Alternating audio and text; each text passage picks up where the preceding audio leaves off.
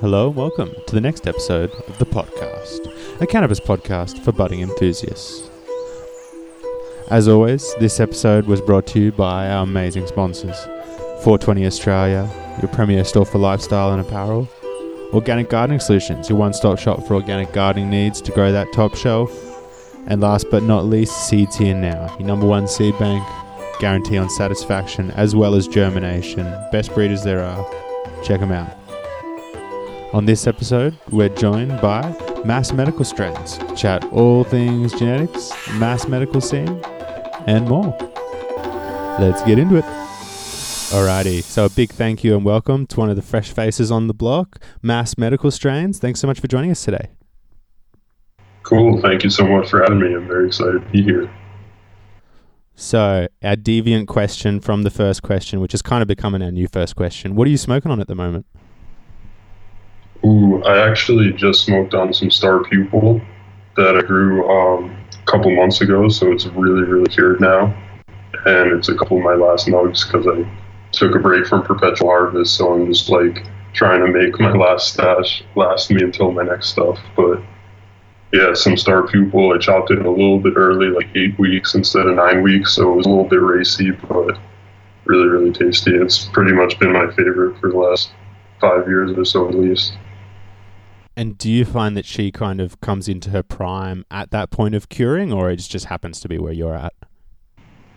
Um, I like it after about a month, month and a half. Yeah, probably closer to a month is like when it starts getting like really, really, really good. Um, but it's pretty tasty right off the bat, just because like I don't know, maybe because there's not much chlorophyll, it's like so purple that like it it's got a unique flavor pretty much when it's smokable, you know. Yeah, okay. And so you mentioned that you know you took her eight weeks instead of nine. What is the range of the harvest window for her? Like, is it like somewhere between eight and ten, or just eight and nine? Um, I pretty much always go nine weeks with her because that's just what I found is a sweet spot, and I think that's what pretty much everybody agrees is like right on nine weeks is perfect. But I don't know, she was going a little bit faster under the cobs, so I chopped her a little early, and it seems pretty fucking strong too. So sometimes under LED I'll go just over eight weeks, and the cobs seem to go even faster than like the purples. And are you fully? Con- oh, sorry, I was going to say, are you converted to the LEDs now, or are you just still toying around with it before you transition? Um, I switched over most of my lights to LEDs, and um, I've got a couple uh, I got CMHs and I got the ceramic HPS from Hortilux that I'm testing out, but I'm mostly LED and I've been growing for years under different LEDs and stuff, and I've just always liked them a little bit better than the HIDs. Yeah, okay. So now, if we jump back to our normal first question, what was your first experience with cannabis? Yeah, this is a fun one. So, um, the first time I smoked was with a friend from New York, and basically, me and him were both thinking about smoking weed because, um, at least for me, I grew up in kind of that mindset where, like, oh, you know, weed is a drug and it's bad, and they taught you in school, like, that it's a gateway drug and all that crap. So, initially, I didn't think weed was like anything I would ever touch, and actually, one of my best friends, like, started smoking weed when we were like 13 or 14 and then i didn't really like hang out with him much after that because i was like oh shit like he's a bad person now and whatever and then a few years later i realized like damn a couple of my older friends that i look up to that are really smart and they're successful like they smoke weed almost every single day and they're awesome people like i genuinely respect everything about them like there's no way that weed is bad so I, you know, eventually I figured out like weed is not that crazy ass drug that they tell you like in middle school and shit, you know. Um, so, anyways, me and my friend, he came from New York to visit me for like a week, and he brought some weed, and he's like, "Dude, let's smoke." I just smoked last week for the first time, and it's awesome. So like we rolled up this joint. It was Sensi Star, he said, and I just remember like we went deep into the woods because we were all scared of getting caught, and we smoked it, and we came out of the woods and I was just like waiting and I was like, dude, I'm not seeing anything. Like where's the dragons and shit flying around in my vision? And He just started laughing. He was like, you don't see things. It's not like that. It's just a feeling. And so it, I don't know. I didn't feel anything. I wasn't like I didn't know what the hell to expect, but I wasn't experiencing what I expected. And then um, smoked a bunch of times after that, and I hadn't really been taught how to inhale properly. And then um, actually I went to Europe and I smoked a few times there and still like, you know, nothing really happened. But I was like, yeah, I like smoking, you know, it's chill and it doesn't really do anything, it's fine. So I just smoked with my friends. And then this is awesome. My friend that I was staying with in Germany, he gave me this DVD and he was like, dude, you gotta watch this video, it's fucking awesome. And I was like, all right, sure, like I'll get to it eventually. And I never ended up watching it, and he kept asking me to watch it, and I was just like, yeah, I forgot. Like, I'll watch it tomorrow. And then so I get home and I brought the video home and I open it up and there's like two grams of weed in there and I flew back with it, not even knowing. so, um, and then this was awesome. This is where I actually got high for the first time. So I just learned how to properly inhale and I rolled up two joints of it. And I, it was nighttime. I just smoked both of them to my face by myself, and then all of a sudden it fucking hit me like a train, and I just felt like this feeling wash over me, and I immediately just thought I was gonna die, and I was just freaking out like the whole entire night. I was just by myself, and then like I thought I was giving myself surgery at one point. Like it, it was ridiculous because I just smoked way too much, and like it just hit me super hard, and that was a crazy memorable time just because like the music that I listened to that night just like stuck with me in a special way and like I just realized like damn this is some powerful shit like I stopped I didn't smoke after that for a couple weeks and I don't know why I even tried again but I ended up liking it a lot after that and so would you say that was the point when you kind of really got into it or like were you still sporadic in your usage for a while it was about it, it was a gradual thing. Like I'd probably smoke once a week or once every couple weeks or something, and then just gradually got more into it. Like when I started realizing there's different strains and stuff, and like, ooh, this weed I like, and this weed I don't like, and like this one has a different taste and stuff like that. Like it started getting pretty interesting, and I don't know. I didn't really think too much about it because I was young, but I guess I just liked it for whatever reason. So just kept smoking it more and more. And so, outside of the uh, the Sensi Star you mentioned initially, what were some of the other strains that were going around in that earliest times? Like most notably, you mentioned some of them were catching your attention. Do you remember specifically, or was it just kind of like the kind bud type of thing? Yeah, I remember a few different times. Um, like the best one that one of the best smokes I've had in my life was way back then. It was this blueberry and I got it twice, and I never ever got it again after that. But I remember it so distinctly. It just had this amazing, like everything about it, the flavor, the texture, like it was cured really nice, and I didn't even know like anything about curing, but I just knew like, damn, the consistency of this, it's like juicy, but it's not wet, and it's sticky as hell, and it's like so delicious, and the high was so good. And I've been growing blueberry plants all the time looking for this pheno and just never finding it. But whatever that was, I'm still searching. That was one of my favorites. And then some other, I mean, we got like Kush and Haze, which were just called Kush and Haze. Like there, there wasn't much of a name to it. I remember like my dealer was like, yeah, Kush is when it's good and Haze is when it's not so good. And so I bought the Haze and I was like, dude, I love the Haze. And turns out now like I'm really big into sativas, and back then I didn't even know there was like different indicas and sativas and effects. I just knew there was like different names to it, and I never believed the name because I didn't know if he's making it up. But that haze was pretty good stuff. Yeah. Well, um, so some AK forty seven. Yeah. Okay. I mean, that blueberry comment you made is one we hear a lot. It's almost like you know, blueberry is so prolific, but it's also like it's no one can really find that one cut at the same time. Yeah, it's elusive for sure. And um, I've noticed I've grown blueberry from a few different breeders, and I got one where it had that high. It maybe even had a better high. It was like one of the best highs ever, and it was every single time you smoked it, you just felt like how you felt when you were like 10 years old. Like so pure and so amazed, and everything's so perfect and fun and interesting. Like just the best mood ever and super nostalgic. And but the flavor was fucking horrible, and it wasn't blueberry. It was just like something really good, but it wasn't the plant that I'm looking for. And now I'm digging into some clones from different people. So there's this one from New York, which I'm hoping is the one, because a lot of bud from New York comes up here. But who really knows? We'll see. Yeah, okay.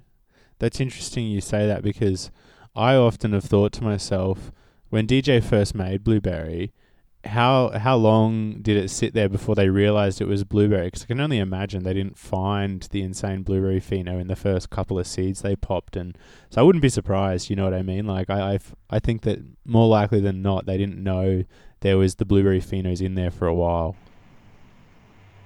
Yeah, that's a good point. I'm not really sure. Like, um, I don't know how consistent his stock was back then or is now, or like if his goal was the blueberry or if he just found the blueberry and then kept going with it or whatever. Like you said, there could have been all kinds of other stuff in there too. Yeah, okay. So obviously, topic near and dear to the heart of this show, Chemdog. You know, you're in Mass. Did you ever see it? Dude, so actually, I'm not that into chem personally, but I've smoked something grown by him apparently, and it was fucking really strong because I smoked one hit and I forgot I even smoked, and I was like, "What the fuck is happening to me?" And then like I remembered that I smoked, and it was just like it was such an experience. Um, and one of my kind of friends, more of just an acquaintance, like a friend of a friend. Apparently, his dad is best friends with Chemdog.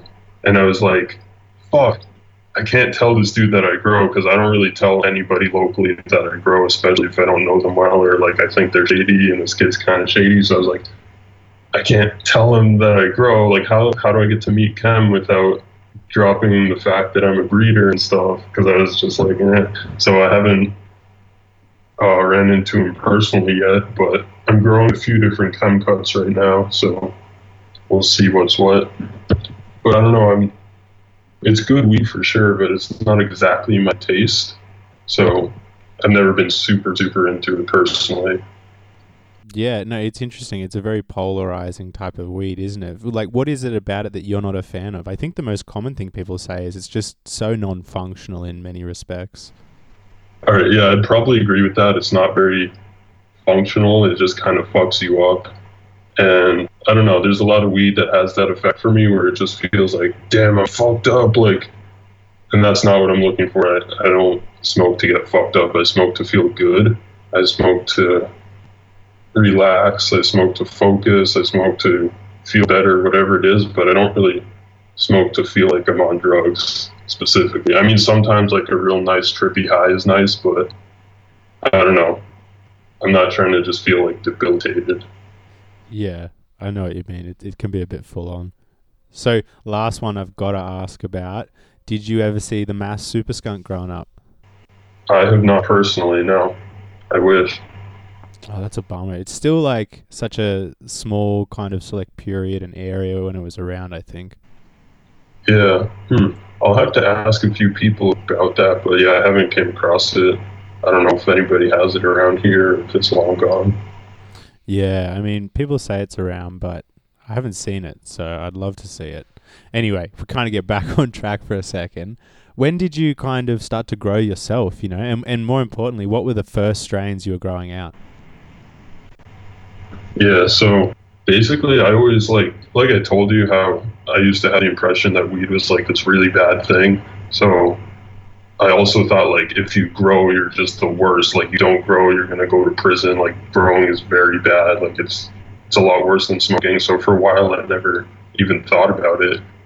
And then one time, it's funny. It was actually my mom. She was like, she knows that I smoke and she's fine with it, but she was like, scared I was to get some laced weed or something. And she was like, You should grow.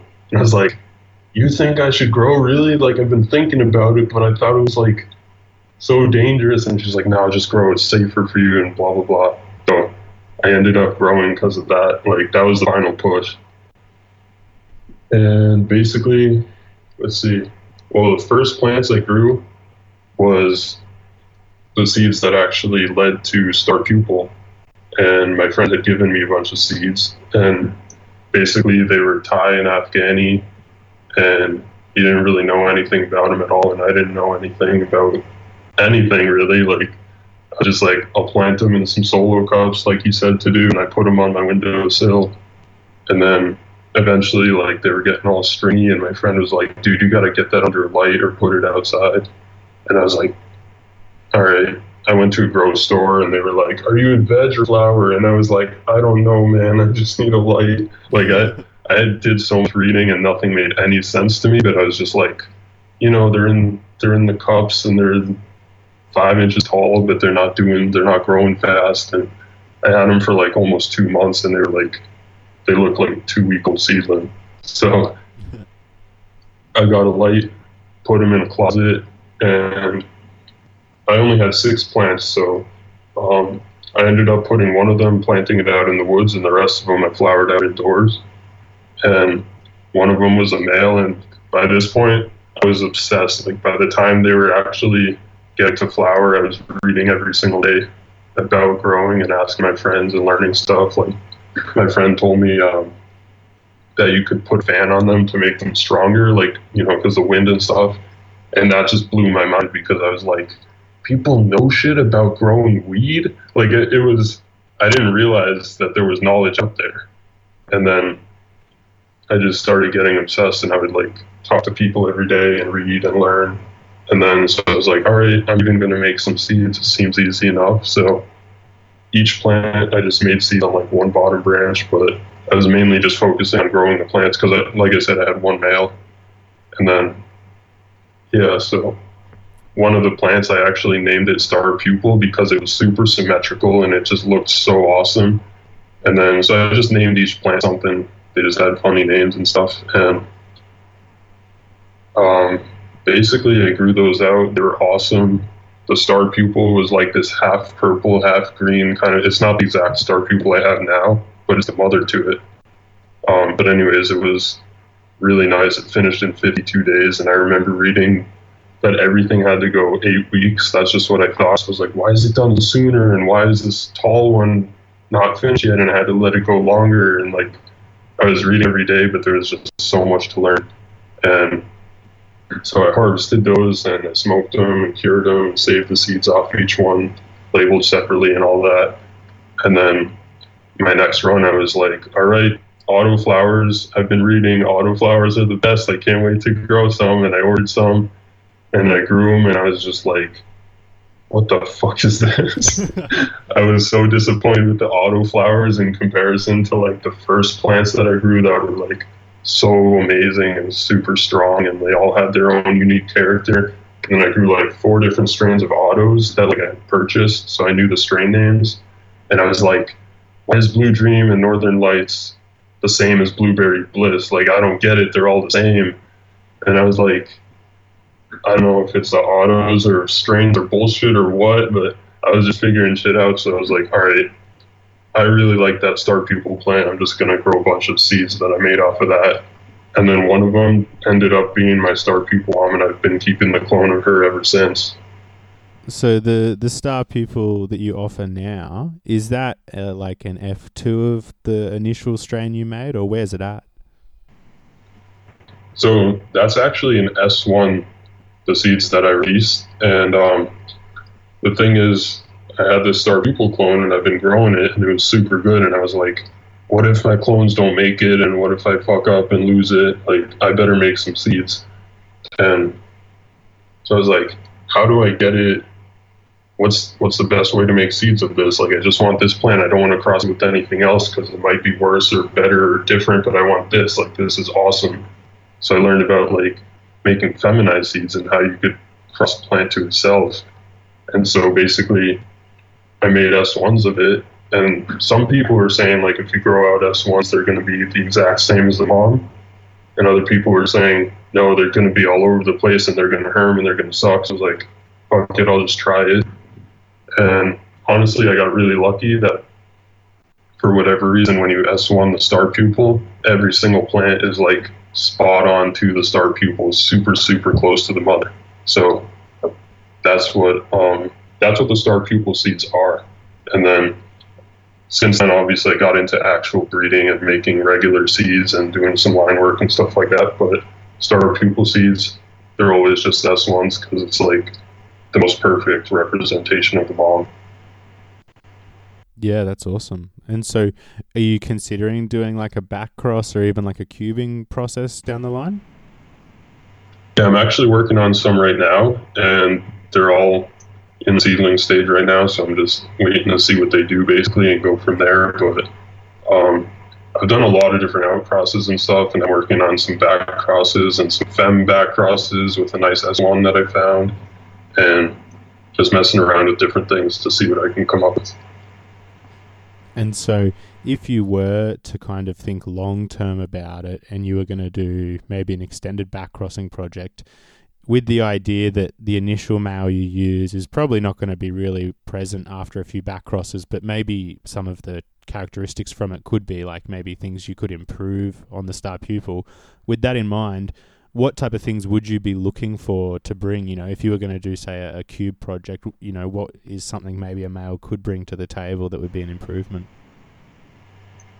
Yeah, definitely. Um, something that I like about a lot of the other plants that I've created is that, um, like for example, the Putang has a really really nice stretch where you could veg that thing to be like a foot and a half tall, and then you flower it, and it's like four and a half feet tall with like a fuck ton of branches, and it's just like this monster of plant where you don't really have to veg it that long. So I would probably put something like that into it, just like some more vigor um, shorten up the veg time a little just because that's the style that I usually breed with for other stuff.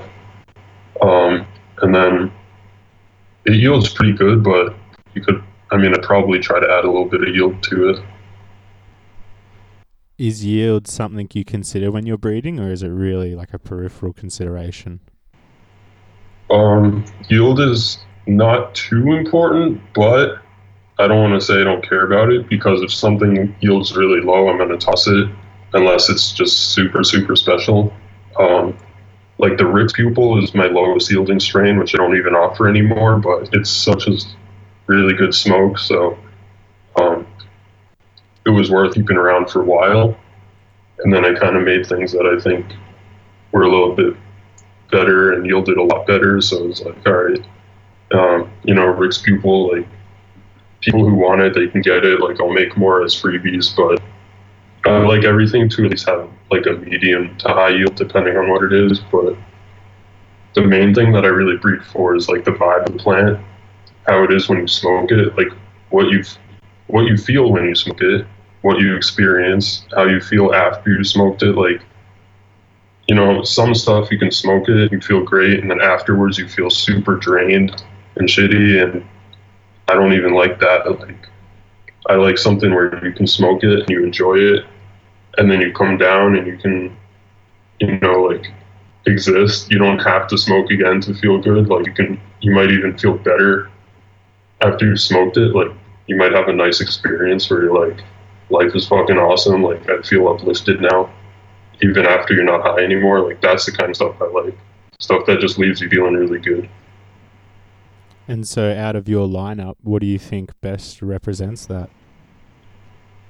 Um, probably the star pupil, especially from the feedback that I've been getting from people lately. Like, it, it kind of blows my mind because I really like it as a plant, but I know that everyone's different. So every time somebody else likes it as much as I do, it's like really, really cool. Um, besides the star pupil, I have a couple of sativas. Like the deadly sativa is really, really powerful, and that one's too much for a lot of people. But if you smoke a very small amount of it, it's super, super uplifting and refreshing. And then the prayer pupil for sure. Like I still remember the first time that I smoked that 33% pheno that I got. And that was just such an uplifting experience. And like, actually, a old timers haze too. It was a great night. I was up all night, and smoked it at 10. I probably stayed up till like 6 in the morning from that shit. And it was like, I like the stuff where you smoke it and you make memories, you know, like you remember when you smoked that strain because it was so unique or such a good time or whatever. Not just like something that blends in with the rest and you fell asleep on the couch or something like that's no fun to me. Old timers haze. That's an interesting one we don't hear about too much. Do you plan on releasing any crosses with that?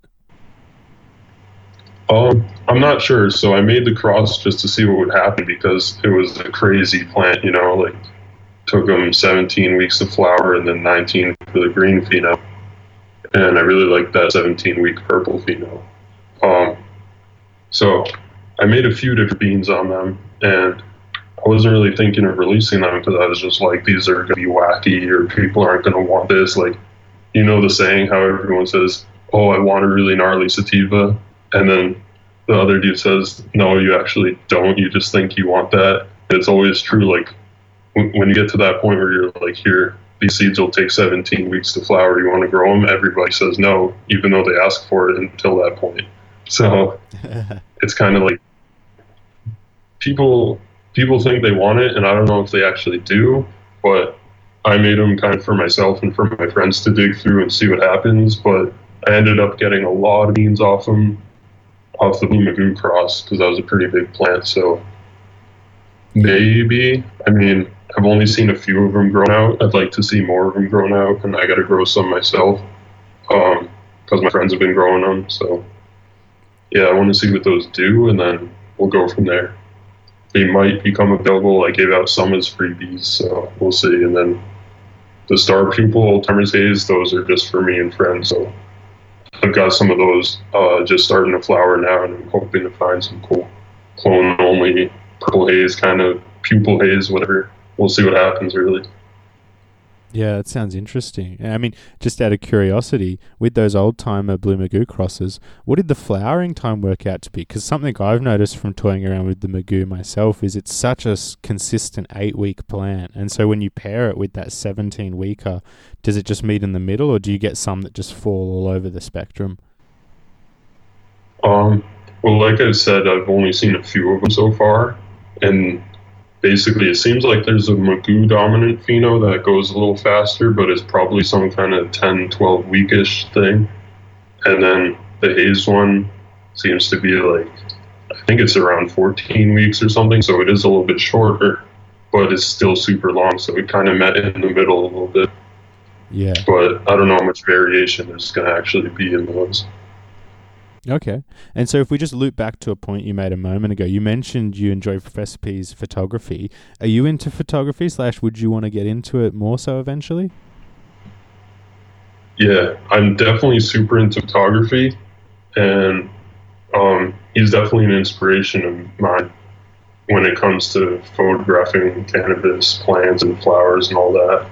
Um, I've just always been drawn to the way that he captures the flower and the lighting. Like it's really hard to get good lighting compared to just like average lighting. Like if you want to make it look like one of his photos, you got to take a hundred shots and got to be moving two or three flashes around and really like trying hard. And I like that. I like just when you see a flower and then you try to portray it the best way you possibly can. That's really cool. And it's a lot of fun to me. I'm usually taking pictures in the garden like almost every day and I post way too much on Instagram. But I don't know, a lot of times I half ass it because I'm just trying to show the plant and I don't want to take the plant out and put it in front of a black background every single day. But I like the changes day to day in flowers. So I'm always shooting photos of everything, anyways. Yeah. So, do you think there's a really strong kind of link between having good photos and like sales? Because one might assume so, but you also might think, oh, well, there's some pretty big name guys who don't really take good photos, so to speak.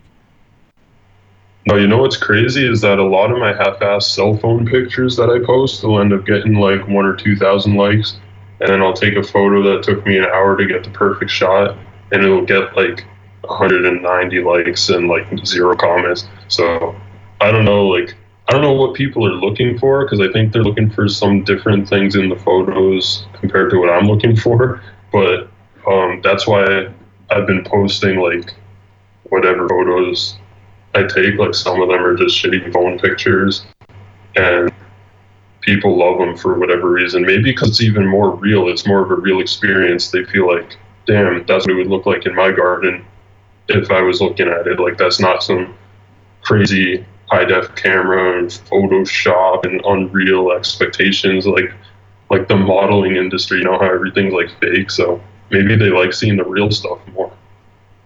And so I mean if we look at the opposite end of what you were just talking about, how do you feel about breeders who outright Photoshop? I mean, do you think like if whatever people want to do with their photos, that's cool by you, or do you think it should really kind of be a true representation? Nobody should Photoshop their photos. Um, obviously, people are putting filters like Instagram filters. You got the sharpen and the contrast and whatever. And I think most people, I would hope, can tell the difference between like a realistic photo versus like when they put it in Photoshop and they change the hue, and then you got this these overly red pistils, not like the natural pink ones you can find, but like Sometimes you just see really, really red hairs with like a brownish tinge to the bud, and the leaves are like, they're not even red anymore. They're like super just like blown out, and there's pixels in the colors. Like, if you see stuff like that, it's Photoshop, and it's just complete garbage, um, in my opinion. You should be posting like realistic photos. Um, yeah. And I like Professor P's photography and like Team Terpene does a really nice job, especially with like his studio shots. And a few other guys like I like to see the stuff where they take the time to put on a good lens and put some nice flashes in there and get the angle right. But it shouldn't really be photoshopping or artificially modifying anything unless it's just like light levels to just, you know, make the background a little darker or something like that's fine, but that's about it. I don't want to see modified colors. I want to see what it really looks like. Yeah, I know what you mean. And I mean, a quick little shout out to uh, photos I love. I was noticing the other day is uh, Green Dot Dave. He does some really nice photos. Yeah. That's actually, I was thinking of him in my head, but I couldn't remember the name while I was saying those other two people. Yeah, and it was only this morning I was like, yeah, I mean, he does some good photos. So, something I wanted to quickly jump on what is your general grow style? Because you mentioned you're into the LEDs and the cobs, but you know, are you organic? Are you bottled nutrients? Give us the rundown. Oh yeah, I love to talk about this because to me it's so so important to grow organically.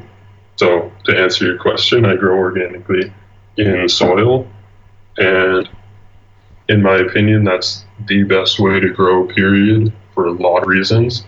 The first reason being for beginners and I actually learned this at the grow store. They told me why they push organics to beginners because I was like, every other grow store I go to, they always try and sell you chemicals. But the one that I shop at, which is Green Harvest Hydroponics, they're awesome and they teach a lot of people to grow organically, even when they're a first time grower.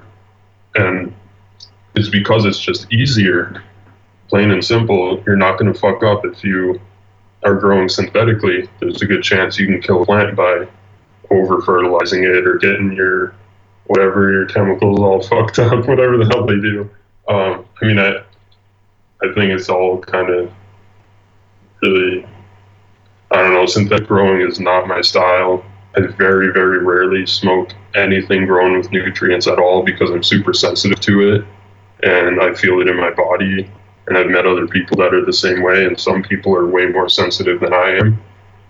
And I've met some people that are like, I can't smoke weed because, and then they'll name like something like, oh, it fucks with my thyroid or it fucks with my lungs or my throat, and I feel it for the next two days.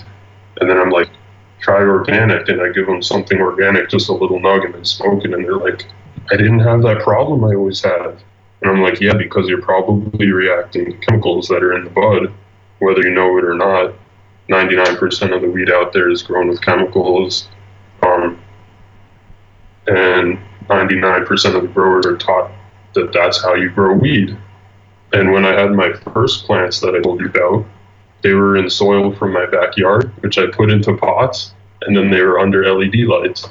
And at one point, I was having an issue, and it turned out that my light was too close, so it was like bleaching them. And so I went to a grow store, a different grow store, and I showed the photos, and they were like, dude, bro, you got to be hitting it with some newts, bro. Your plant's going to die. And so they gave me some newts, and I poured them in, and I fried the hell out of my plants. And I lost like probably almost 50% of the leaves on them just within a few hours were totally like crinkled and crunched and yellow and white, like super gnarly. And that was the one and only time that I fed them any nutrients because I was like, that's not natural. What the hell did I just do? And luckily they didn't die and I was able to keep growing. But there's just so many things like that. Um, so if you're a beginner or if you're learning, it's just easier to go with organic, but that's it's healthier too. But I would say my favorite reason for growing organic is just getting the best expression out of the plant. Um, and doing it first try, doing it second try if you fuck up a little bit. Um, I see a lot of nutrient growers that are like, yeah, I'm on my sixth run with this cut, and I finally got dialed down. And usually with organic, the plant dials itself in because the plant's choosing what it wants to take in from the soil, and the roots are interacting with all the living stuff in your soil, those little microbes and whatever. And you know, plants do really well in organic and pretty consistently so. Um, Yeah. Sometimes you run into an issue, but usually it's straightforward. You can get a plant, whether it's a seed or a clone, you put it in some good dirt and you grow it, and it's incredibly simple.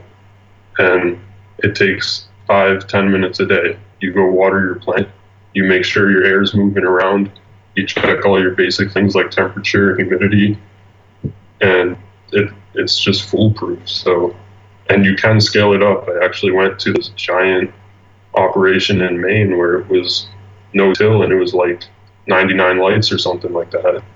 And every single plant was organic, just fed nothing but water. And they were huge and they were doing major, major production here. They had a huge crew people working every single day there. So when people say you can't scale it up, it's bullshit. It's just that they don't know how to do it. They haven't tried. They haven't looked into it enough. But yeah. to me, organic is just the best way to do it.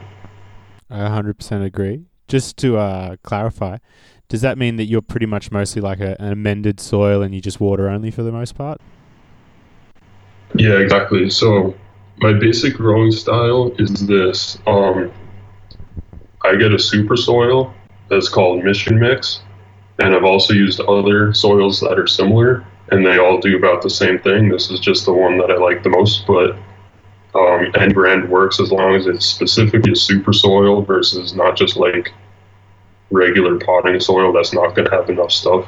It's not going to be tailored for the cannabis plant. It's just kind of for growing. So you want to get something that's made for growing weed, plant it in there, and basically, if it's an indica plant, I'm going to transplant it into its final container one or two weeks before I flip to flower.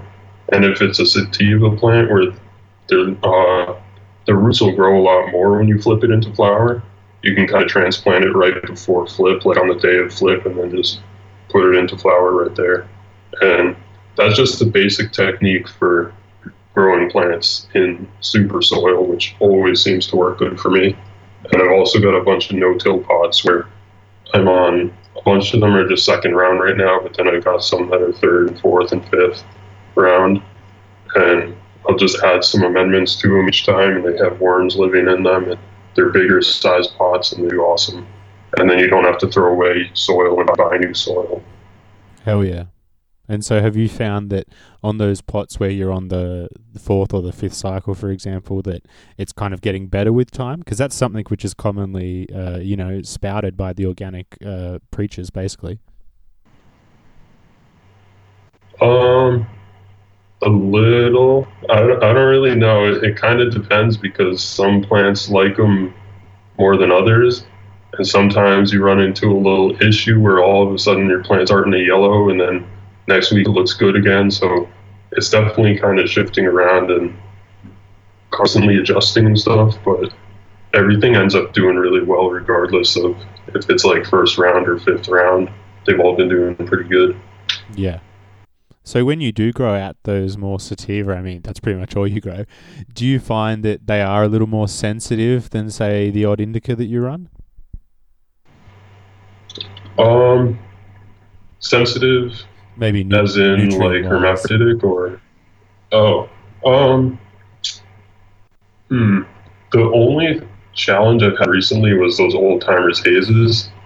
Um, they all got super deficient somewhere in week 10 or 12 of flower and they were in a second round no till pot and i was like all right i gotta save these and so i fed them with some um, some teas like dragonfly earth medicine i put some amendments into the soil and then they got way overfed right away and they just started frying and it like it totally went the opposite direction and i was like oh shit this is not going to go well and then a couple weeks later they bounced back and they started flowering more and putting out new flowers like because haze just flowers forever. So um, that was definitely the most finicky thing that I've grown in a while. Most things are fairly simple. The only way that I fucked up on the sativa is not enough root space or not enough soil really. Um, then it might get deficient before it finishes because if it's flowering 12 weeks versus 8, might need a little bit more nutrition to carry it that far. Yeah. So a thought I've been pondering over for a while is every now and again I'll talk to a newbie and they'll be like, "Oh, I want to grow purple haze," or like you know, clearly like they haven't looked into the specifics at all, and you kind of like, no, that's not a beginner's plan at all, and, and you're not even going to find the thing you're looking for. But anyway, I digress. When when you do grow out these haze plants, or you know something akin to the purple haze, so to speak, these 17 weekers and whatnot I was trying to think what is it about these plants which specifically makes them hard to grow? And I was thinking about it and I think the the best way I could pinpoint it is that it's kind of what you mentioned about if you give them extra nutrients, they just start to bloom more growth and it can almost just stretch it out indefinitely. Do you think that is the primary challenge with these longer growing plants or do you think it's just a variety of other things as well? Um so the common thing that I hear from people is the first concern is always space. They're like, I have X amount of height. Like I have five feet of height. I can't grow sativas. Or I don't want to. Another thing is just the bloom time is people don't have the actual patience to go that long, which I do understand. But the thing is, you can put one of those in the corner and have the rest of your tent be like an eight week indica, and then when those are done, you dry them, and your old timers haze is still going for another cycle or two of your next harvest, and then those will finish up, and then your haze is almost done. So, I mean, the patience thing is like just dedicate a little corner to it and get used to it. And for me, when I'm growing long time sativas, I'm not really thinking about like when's it going to be done. It's a really, really nice plant to be in the moment with and just appreciate that plant every day or whenever you feel like spending some time with it. Um, just stare at it and enjoy it and smell it. Because I don't know, a lot of growing, it's always like, oh, what am I going to grow next? What's what's coming down? What's going in? And you're always focusing on later. And I always try to remind myself to like focus on the present and how beautiful everything is like right now that I have. So the sativas really teach you to do that because if you think about when it's coming down, you're just going to stress out because it's not anytime soon. But if you're looking at it and you're just appreciating it, it's almost like a blast. Well, it is a blast to the past, but it's it's like a step backwards in cannabis evolution, really, because you see these. They're not even buds. They're barely buds. They're just strings of calyxes, but they're all near each other. And you can imagine, like, if you squish them next to each other, it almost becomes like a modern bud and I don't know, just stuff like that. But I got a little off topic from the question. So, what was the question again? no, that that's that's awesome. Let's keep going with this because that's like you just summarized exactly how I feel. I was talking to a friend just the other day about how I was saying to them, I don't even get excited about what I'm going to harvest because I've been thinking about that already for so long, and now I'm already thinking about what's going in next. And so by the time I'm actually harvesting the crop, I'm already like, I'm really excited for the seeds I'm germinating. But what you said is essentially just kind of like mindfulness for cannabis growers, right? Like live in the moment, not in your head, right? Yeah, absolutely. And that's actually why I took a break from doing perpetual because I've been perpetual since my third grow ever. And I just took my first perpetual break, and that was the fucking worst idea. But I thought it would be awesome because I was like, yeah, I'll really. Well, it was a good idea because it made me appreciate everything a little more and slow down, which was the goal of it. But the problem was I ran out of stuff to smoke, and I'm like trying to make these few grams last a couple months. But anyways, it's you're always in this cycle of like you have stuff midway through bloom, and then you you got this new bunch of strains that you're popping seeds of, and you have stuff that's almost ready to go into flower that you're not even excited about anymore because you're more excited about your seedlings and you're just waiting for your flower to come down, and that that's not a good place to be. I've seen a lot of people that are in that kind of zone perpetually, and it's it's more awesome to just treat every plant as something special that it is like when you're in flower, go appreciate those flowers. When you're in your drying or curing stage, appreciate your work right there and don't give up. Like, keep focusing on that as if it was your only plant because in that moment it is. The plant in front of you is all you have. So, just kind of paying attention to every single stage, and then you go into your bedroom and like you know don't don't just water them and be like all right boring. You got to really look at the structure and give them some stem rubs and smell them. Look at what kind of different funny leaves are on different plants and who's praying and who's drooping and like when you got a whole bunch of the same strain, be like, all right, this one's a little stretchier and this one's shorter. Like, just spend more time staring at your plants, like all of them, and be excited for them all. Because if you have a plant that you're not excited about, you shouldn't be growing it. And that's something I learned when I was like growing a really, really lot of weed, and half of it was stuff that I was just growing because I had it, and I didn't even want to smoke it because I didn't like it. And then I learned like there's there's no room for those plants. Like just get them out of there, give them away, or if you have to, just compost them and dry them out and put them back into your soil. But don't grow something if the vibe isn't right. Don't grow it just because you have it. Grow it because you want it and because you're excited about it, and you'll have a lot more fun. Yeah, definitely. In the words of uh, Mr. Bob Hemphill, not library status.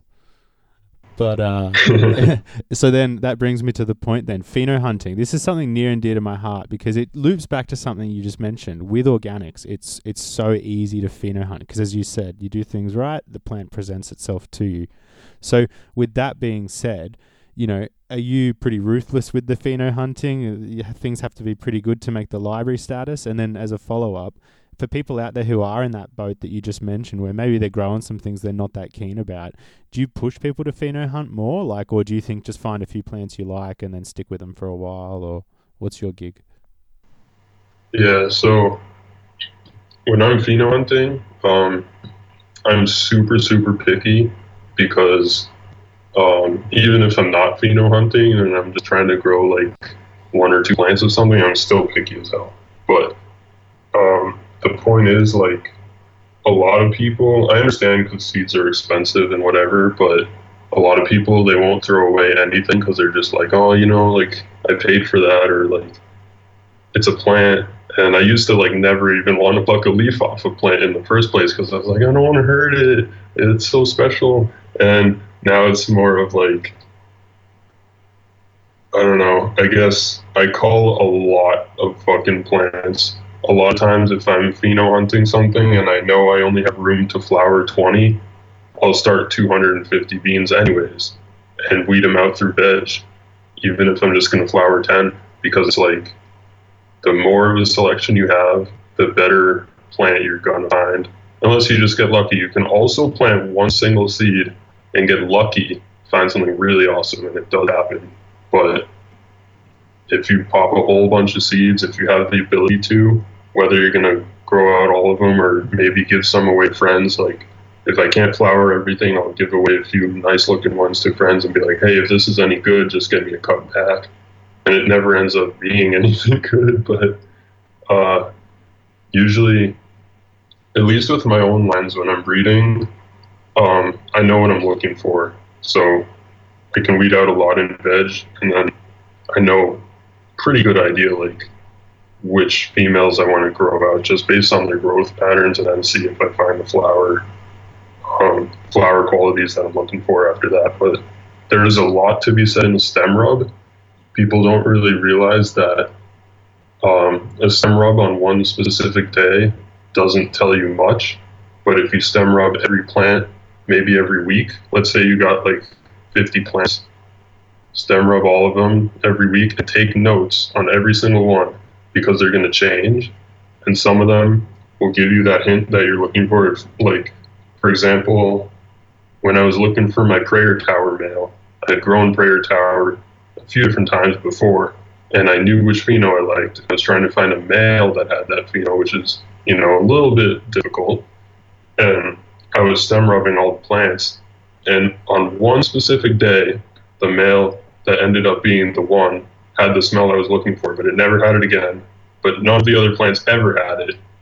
And so I went with that one. I was just like, this has to be the one. Like it has this soapy, hashy smell that I'm looking for. It's like this creamy soap. I don't even know how to explain it, but it ended up being the one. And then it passed on the exact traits I was looking for in the flower department. And I mean, it checked all the other boxes too, but that's just one example of how like the stem can tell you a lot, but it won't just tell you every day. You got to really check them out on different days, stuff like that. Yeah, I, I agree. And something I'd noticed and I'd love to run by you is you can actually get different uh, smells whether you rub the stem at the new growth where you know the shoot is rather green versus say you know a little bit more woody hardened growth down low. Do you take note of the differences or do that at all?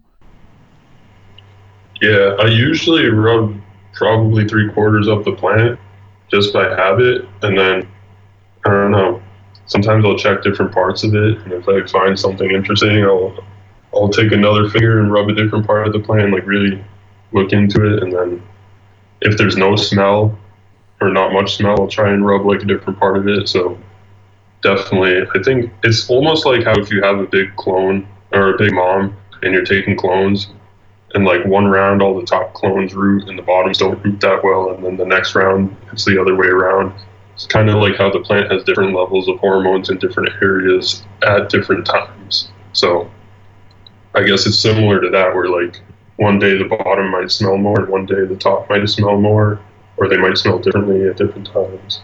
Just things moving around with the plant. Maybe it has to do with day and night too. I don't really know. Yeah, and I understand. And so, do you generally take clones from the top and the bottom, or just wherever it seems to work at the time? And what do you use to stimulate rooting, given that you're organic? Oh yeah, so clones are on um, I always used to take from the bottom because I learned that from the internet or from whoever. It's like bottom clones root faster because they're closer to the roots. And then the last year or two, people, like when I started telling people about that, they're like, dude, you got to take them from the top so you get way better clones. So now I've been doing a bit of both because I've always had great plants from taking roots, uh, taking cuts from the bottom. So I don't know. You can do either way. I don't even think it matters. I mean, I guess the next step would be to take a bottom clone and a top clone and flower them side by side and see if there's a difference. But I really don't think there's going to be. As long as it's a healthy clone, a healthy mother plant, and it stays pretty healthy while rooting and going through that transformation from being a branch to a new plant, as long as it doesn't like almost die or something, like it's, it's going to be fine. Um, you know, a clone is a clone as long as it's healthy and happy. So, yeah. what I do for clones is very simple. Um, just take an aero cloner, like it's a bucket full of water, and there's an air stone and an air pump, and the water's bubbling around, and just take some cuts. Like, I don't know.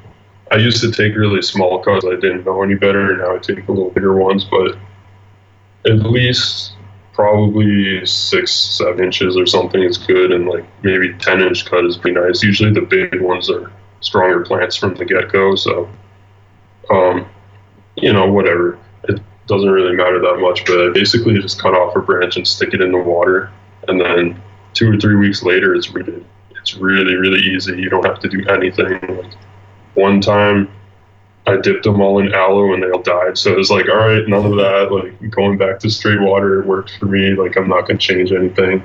And then one time, um, I had some really difficult cuts that I couldn't root. I forget what strains they were, but somebody was like, yeah, just pretend it's a deep water culture. Just throw in all the newts in there, like super diluted. And I did that, and they fucking rooted like monsters, and they were growing in the cloner, and they had like these huge, like unbelievable overkill roots. So if you need a boost, you can put shit in there, but I never do because it's not organic. Like I did it that one time when I just couldn't get something to root or survive or whatever. But um, the only thing that I help them with sometimes, I don't even do it every time, but when I remember is I'll spray them with a foliar spray like the first four days or so, and that'll just beat them a little bit. But you don't even have to do that. Like I usually, I just have like a separate layer like underneath one of the tables in my veg room, and I just have like lights under there, and I put my cloners under there and just fill them up. And then you just have to remember to check the water maybe once a week, like put some, you know, empty it out, clean it out, put some new water in, or just top it off once in a while. And it's it's just waiting and basically forgetting, and then remembering, and then they're done. Yeah, and heck, you can't get much more organic than plain water, right? do you generally like to push people to constantly be popping new seeds and pheno hunting, or are you kind of okay with the idea that people just run the same thing for a while? Um, luckily, most of the people that I know, not all of them, but most of them are pretty into popping seeds, and it's cool because I love giving them seeds and watching them grow them out. But in general, I definitely tell people never stop popping seeds. Um, similar to like what Bodhi said, just every seed is its own plant, and it's it's like such a special thing inside there.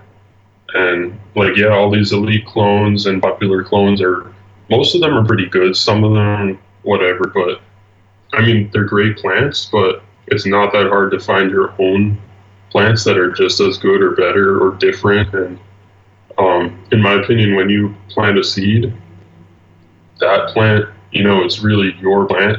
It has an emotional bond with you, and you have one with it. And that plant is it's just going to be closer to you than a clone that you got from someone else, no matter what.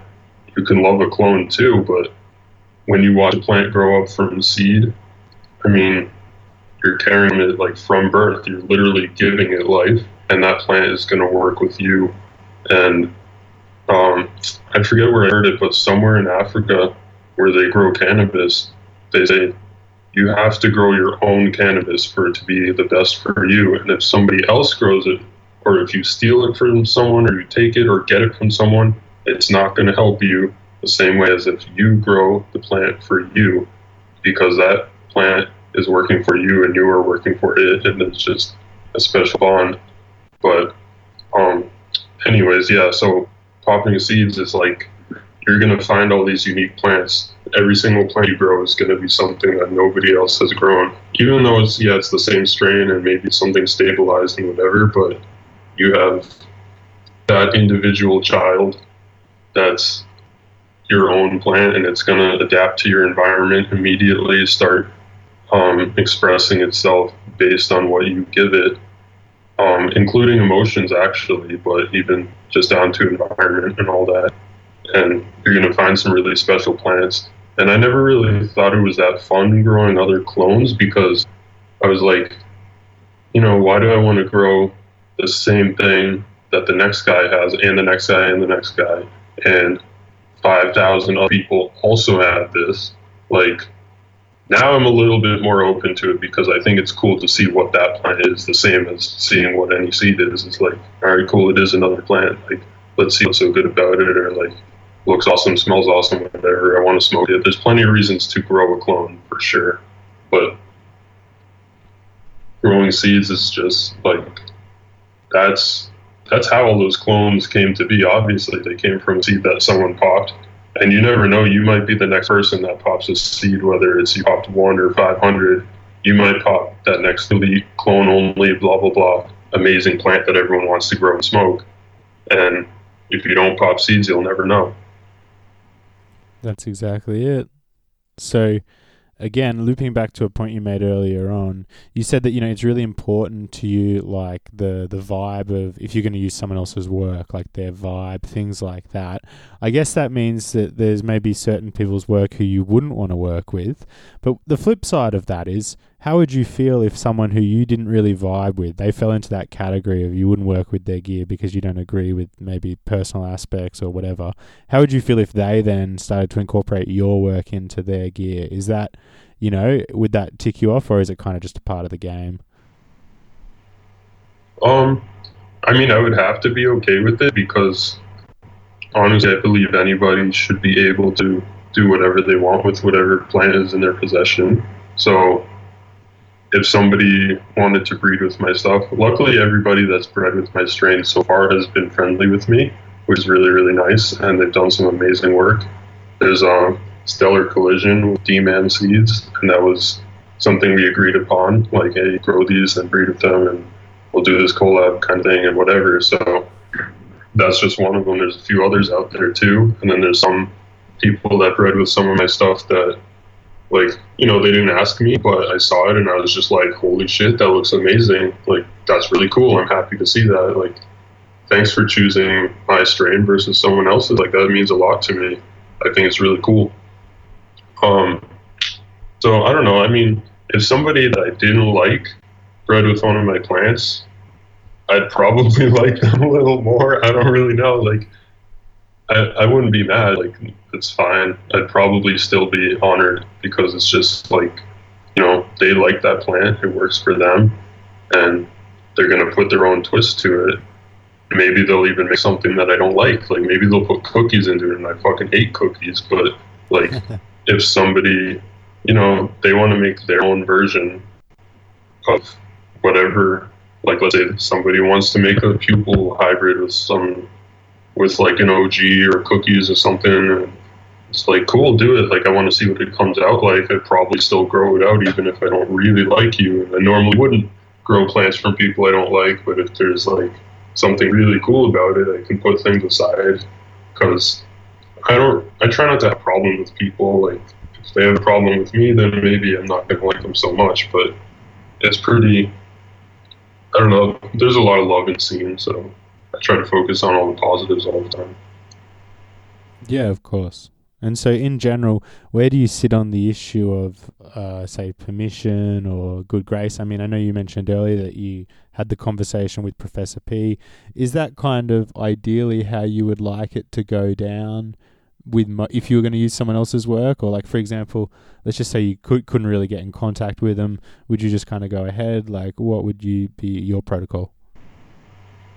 Yeah, so basically, the best case scenario, of course, is one like that where you can talk to the person who's bred the plant you want to work with and be like, hey, do you mind if I do this? And then when I talk to them, I even say, like, yeah, these are going to be for sale at some point. They might be sold as an F1, they might be worth whatever it is. I'll explain them what I want to do. And then if they say that's okay, then that's like the best case scenario. And if they said it wasn't okay, I wouldn't even do it at all.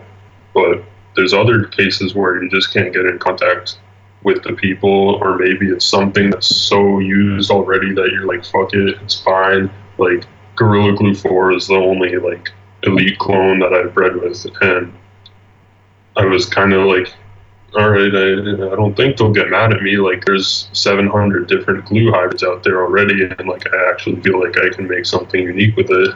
So I'm just gonna go for it. Like, think it's fine.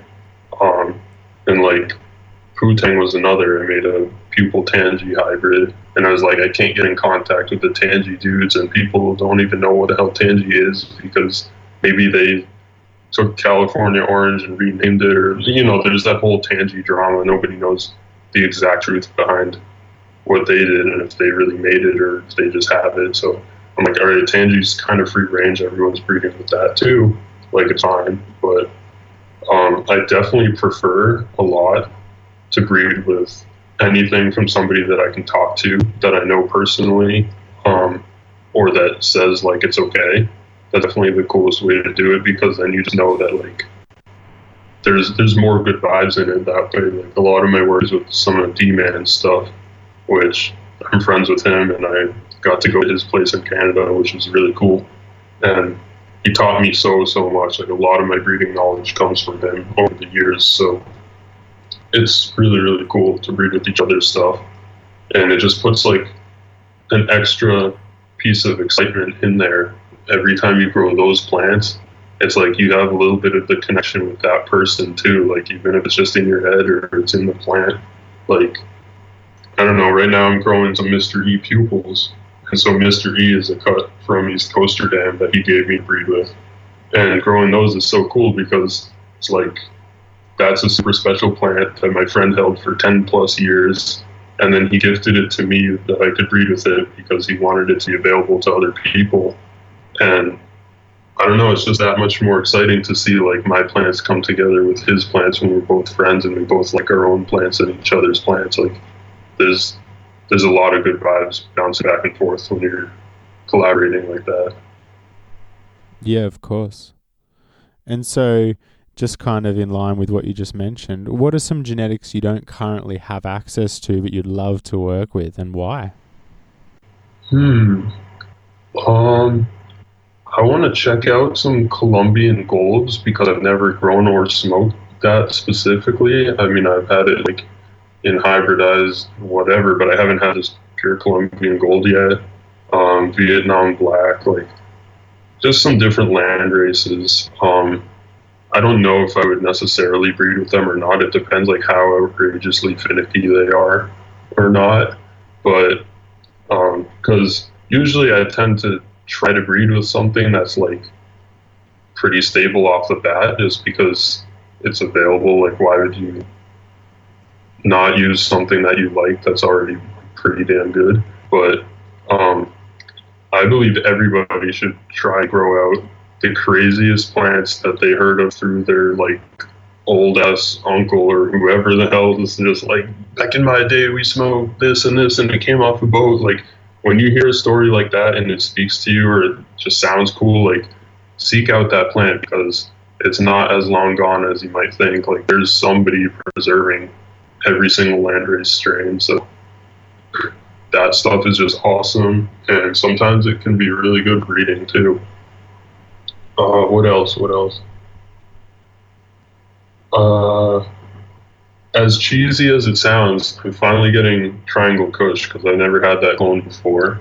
And like I said, I don't usually grow, uh, I don't usually breed with clones, but that's one that I'm really excited to explore the possibilities because every single TK hybrid that I've smoked has been so, so good. And I've grown a few and seen a whole bunch of them growing. And I don't know, man, like it's a classic and maybe it's a little overused, but I think the Star Pupil put like a unique touch to it, and I think um, that'll be really cool. So that's coming up soon. Well, I don't want to tell people that, but that's coming in a year or two if it works out well, you know.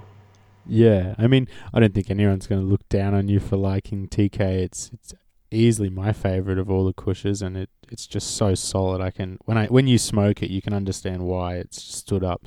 But with that in mind, are there any other ultra clone only, you know, almost even borderline hype strains that you would consider working with? Um, I'm checking a few out at the moment. Like I said, um, how I got some clones. I'm kind of doing a run of like a ton of clones just to see what I like actually out of all like these elites and stuff just because I recently ran into like a few different people that are big on like having all these elite clones and stuff, and they're just yeah, you can have whatever the fuck you want. So I'm just like, all right, let's take in a whole bunch, and I don't want to like tell people that I'm going to breed with them or not because chances are I'm not gonna unless something really vibes with me. But I'm sure something will really vibe with me. So um, I'm going to be checking out. Uh, I got like Soma's Lavender. I got Chem D. I got supposed to be Chem 91, but it's not. So I'm still looking for Chem 91, a real one. If that would be cool. But um, looking through some blueberry clones. Uh, purple punch. I mean, I don't think it's supposed to be very strong, but it smells really good and it looks awesome. So maybe one day I'll hit that with some heavy hitters, but I don't know, probably not. I don't. I don't think I need to, because usually when I'm breeding, I like to find stuff from seed from strains that I really like already, and then work with that. Just because it's more unique. Like I don't want to create the same thing that somebody next door can create. Like or create something similar to. Like I don't want to make the next purple punch if there's already 30 different purple hybrids out there. I'd rather like sprout a bunch of seeds of like anything and then find something I like. And I'd rather hybridize with that just because nobody else has that pheno of that strain because I grew it from seed. And I liked it because of whatever reasons I liked it for versus like, oh, it's that clone that you can pick up at the shop for 20 bucks. So, with that being said, are you somewhat kind of uh, guardful of your clones, given that you know you have gone through work to find the individual ones? Are you kind of of the mindset that you know to keep your work unique and in that regard, you know, still valuable in the consumer's eyes? You want to somewhat limit the availability of the parents. Um. So actually, the only clone that I'm like that with is the star pupil because it's just such an amazing breeding cut. Like it's it's just the world to me. Like it's it's an amazing, amazing plant, and so nobody has that. Um, family members have that, so in case I lose it, I can get it back. But nobody else has that. No matter how much I trust them, they just don't get it because then it's going to get out. Um, everything else I like to share because I'm really excited when I make a strain and then I find a really nice cut of it and it just represents exactly what it's going for. I'm happy for people to grow that, like especially if they don't want to dig through seeds. I'll be like, here, try this cut. Like, this is the thing on the front page of my catalog. Like this is that cut. Grow it out. It's gonna look just like that, and it's gonna smoke amazing. And you don't have to like, you don't even have to dig through a pack of seeds. Like it's just here. So I'm happy to share those really awesome plants that I get, and some of them are actually going to be available soon through a few different clone exchanges. So if you're lucky enough, you'll be able to pick up a cut of like Putang, Amnesia Pupil, Rick's Pupil, um, and then others in the future as I let them out slowly. But usually, like, a few of my friends will get just about everything. Like, even when I'm growing other strains of whatever, like looking for moms and pheno hunting stuff, I definitely pass them off to friends so that if I want to get them back later, I can, or just like I know they're not going to get that far, and if they do, it's fine. Like if if I don't want something out there, I'm not going to let it out. Like the Star Pupil clone, nobody has that, so I don't have to worry about it. And then I can't get mad because nothing, you know, nobody can do the wrong thing because it's just. I believe everything is for every human. Everything is your own fault. So whatever you do, what circumstances you're you're in, like it's because of something did or that you're doing or whatever, like to an extent. So yeah. If you want people to grow your clone, let people grow your clone. If you don't want people to breed with your clone, don't let people have it. And that's it. Yeah, I think that's one of the most universal truths I've learned from all the interviews is that when you give something out, it, even just to one friend, it, it's out. Well, yeah, because I've been given clones by people that are like, hey, I'm not allowed to give you this. Like, I'm going to die if anyone finds out. So just don't tell anyone that you have this. And then I'm like, all right, cool, thanks. And then I'm like, all right, don't trust that person with my clones. yeah, no, you know, I like, agree. I mean, I would trust them with the clone to the extent that I know they might give it to somebody else. And usually that's fine with me. But if it wasn't, like, that's your lesson right there. You just learn that, like, you can't you can't trust people because every single person's going to give you some kind of secret or like you know when you tell somebody a secret they tell one other person so every person you tell a secret to you're telling 10 people. Or like if you tell someone that you grow like 10 people find out. Yeah. it's, it's along the same lines of that. And it's fine like it's it's not even a bad thing. It's just life. It's like a lesson that everybody should just know about. And you can compensate for it and good decisions. Yeah i agree. So if we just loop back to a point you made, you said uh, you'd actually learnt a lot of things from D-Man over the years. D-Man's well-known breeder, for anyone who hasn't heard of him. He's actually a little. He's well recognized within the scene, but I think he's a little lesser known, which is a little bit of a shame because he's been around for ages. But here's where the question's actually going. Was that initially when you were learning stuff from him, was that via like online forums and stuff? Like were you around back then or was this much more of like a personal contact? Um no, it was, it was a little bit more recent. I am on his forums, but uh, we started talking. Um, basically, I saw that he had Acapulco Gold, which was like one of the strains that my mom had talked about from her day. So it was, it was, it was a little before me. Like I never got to smoke it like fresh off the truck or wherever the hell it came from in a brick, you know.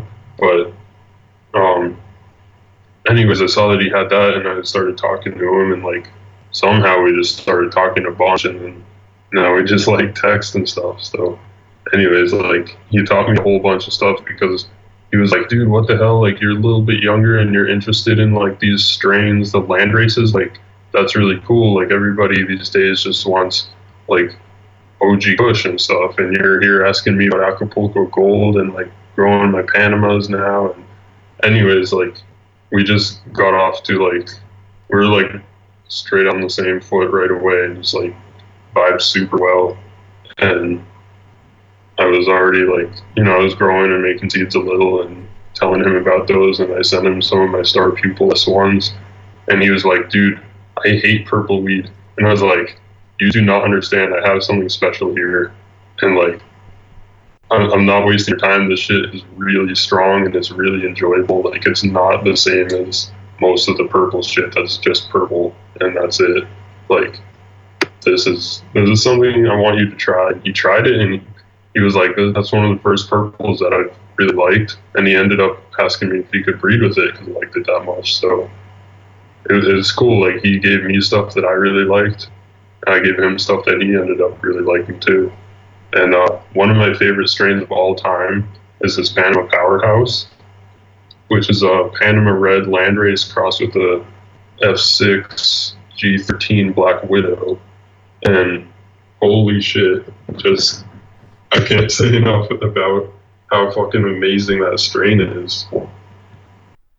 Yeah, wow. I mean, it's certainly been around for a long time. It raises an interesting question in my mind. Although you just mentioned you got the Panama from D Man, where do you go generally if you are looking to source these older genetics? Do you look to seed or just to kind of acquisition of clone? Um, definitely to seeds because I don't usually take in many clones, like I said. Um, and when I do, it's very rare for somebody to be like, hey, I got this clone of like, I don't know, 1980s, like Thai stick or something. Like, I never see that in clone. If I did, I would take it for sure. So if anybody's listening who has some, you know, hit me up. But um, yeah, I'm usually digging through seeds and just getting them from random ass like sometimes there's like a random website in uh, in Denmark that has like all these cool land races and stuff. And some of them are recent and some of them are really old. They got like some Jamaicans that are 1960 crossed with 1985 open pollination Jamaican sativa. They're like 14 to 20 week flower. So, and it was just like somebody sent me a link. They're just like, hey, check out this website. They had like all these cool things. So I think the seeds are really, really amazing because then even if you don't find a good plant, you can open pollinate and then eventually find something that's like a little bit reasonable to work with and go from there. Yeah, for sure. I mean, it it, it almost seems like you would never get offered a, a clone of Thai, right? yeah. I mean, I wonder if anybody has like people definitely have some, but I don't think it's that common. Like, yeah, it just you got to remember, uh, most of these people are on the internet. yeah. Oh, yeah. Especially in Europe, there's a huge. I think I was actually talking to Kagu, and he said there's in Europe, there's and Spain specifically, there's people who have like some of the best land races on earth, and they hoard it and they do not want it to get out. Well, yeah, I bet. Especially like, I always wonder when all that shit went from here to the Netherlands, and then it all became like the same shit. Like all those breeders, like they must have original parental stock that's actually a little bit more unique than the watered down Dutch hybrids of today. You know, like Oh, yeah. there's got to be a lot of unique stuff still floating around. Yeah, well, like I mean, the easiest example you can point to is that uh, Neville has said in interviews he's still got lots of stock. Yeah, I bet he has some amazing things. I know. And right? I know there's there's like groups in California, preservationists that have all these land races, and they have clones and seeds and everything, and they just don't give it out to anybody. And on one hand, it's awesome that they're preserving it, but I'm a little like, why wouldn't you share it? Like, you know how much this means to people, and like, it could be kind of a fresh start for a gene pool for tons of people that want to fuck around with it and try breeding a little, or just preserve it themselves too. Like, I don't really, I don't know. I understand hoarding, but it gets tricky when it's like, dude, you're hoarding like the last fucking seeds of this strain that like yeah, you could just let out people, and it's like, especially in seed form, it's like, why wouldn't you? yeah, the last pure building blocks. Yeah, exactly, because it's so hard to find anything really like pure these days. Yeah. So something I did wanted to ask is like much of your work it draws on strains which might broadly be considered old school in general. Things like even Flow, Evelyn, Amnesia, Panama. Was this an intentional decision or is it just kind of how it worked out? Um, I guess it's just the plants that vibe with me really. I don't like a lot of the new school kind of stuff that much, and uh, like I grow a lot of plants, and a lot of them never get to see the light of day because I'm just like, fuck this plant, it sucks. Like I'll smoke it a few times and be like, nope, not my vibe. Next, like, um, and it's mostly newer stuff that tends to blend together as like the strains you don't even remember growing after a year because they just weren't anything standout. And then a lot of these standout plants that I find tend to be like a haze or a Panama or like you know just something a little bit older, a little bit less common for sure. Um, and it's usually because they have unique effects or unique flavors or a combination of those. Yeah. So do you think that it's possible to through breeding with these old land races to kind of create the next sliced bread, like something that's really unique, really different, and it's going to kind of spur off its own tree of lineage and whatnot? Or do you think that you can create something unique, but it's not going to have like the same impact as, you know, if you created like skunk back in the day or something like that? Um, no, you, you definitely you can change the world with a single hybrid for sure. It doesn't matter what year you're in. You could do it right now. You could do it ten years from now. You could do it ten years ago. Um, like I don't know. For me, like one example would be Girl Scout cookies, which is a strain that I really don't like. But if you think about it, it's in so many things right now. There's I could name tons of companies that exist solely because of Girl Scout cookies because their entire line is Girl Scout cookies crosses something crosses something. So, for example, whoever popped that Girl Scout cookie seed, and who knows what the real story is, but there was a plant, people liked it, people bred with it. That's plain and simple. So, you know, if I make something with a couple land races in it and somebody really, really likes it, or maybe it's a clone that gets out that's like super exceptional, or maybe it's just seed stock that people breed with, like, doesn't really matter. If you make something good and special that people like, then it's going to get used in hybrids, just like, you know, ChemDog is in a ton of things too. And that's, it's just because people liked it, and that's about all there is to it. And like with cookies, it's not even stable, and people still like it. Like, you get so many herms off it, but people like something about it, and it, it made a big dent for sure. So, with that in mind, would you let a plant which was the next sliced bread to you, but it happened to throw some nanners, would that be like a red flag, or would you just still go with it, keeping in mind what we just said about cookies? um, In what regard? Because, for example, when I release seeds, I make sure that they're pretty damn stable, that they're not going to herm all over the place. And I test them, and I have other people test them in their environments, and I hear back from them like, you know, I did this and this and this, and it survived it, and whatever. Anyways, um, I believe first of all, everybody should do some solid testing before releasing seeds, unless you're saying that they're testers, which is different. Like freebies, whatever you can say, like untested freebies. But um, if I'm releasing seeds, I want to see it stable. If it's a clone, I pretty much also want to see it be really stable because I don't want to give somebody a clone and then it harms their garden and like you know somebody's garden is sometimes their livelihood and it's all they're just seeded and they can't make rent the next month because they had to toss everything. Like that's not a good thing to happen. So I mean you try to really minimize the possibility of like herming shit. And I guess the exception would be like sterile nanners. If you prove that the nanners have no viable pollen every single time and you try using that pollen to make a seed and you make sure, then like maybe in a clone only kind of thing it might be fine. Like I think Chem D I was told is gonna do that. Like it'll probably herm, but there won't be viable pollen, so don't worry about it kind of thing. So Yeah. I mean in that case it's totally fine I guess. Well, I mean, it certainly feels like the devil's kind of in the details. And I was talking to Mean Gene about this at the Emerald Cup, and he kind of raised this interesting question. You know, he said, "What if you create a strain as a breeder, and it's fire, like dead set, the best thing ever, but like fifty, it, it it's only like fifty percent of the phenos, and the other fifty percent like will herm. And even if you work on it for a generation or two, or reselect the parents, it just seems to be the inevitable outcome. Like, what do you do in that situation?"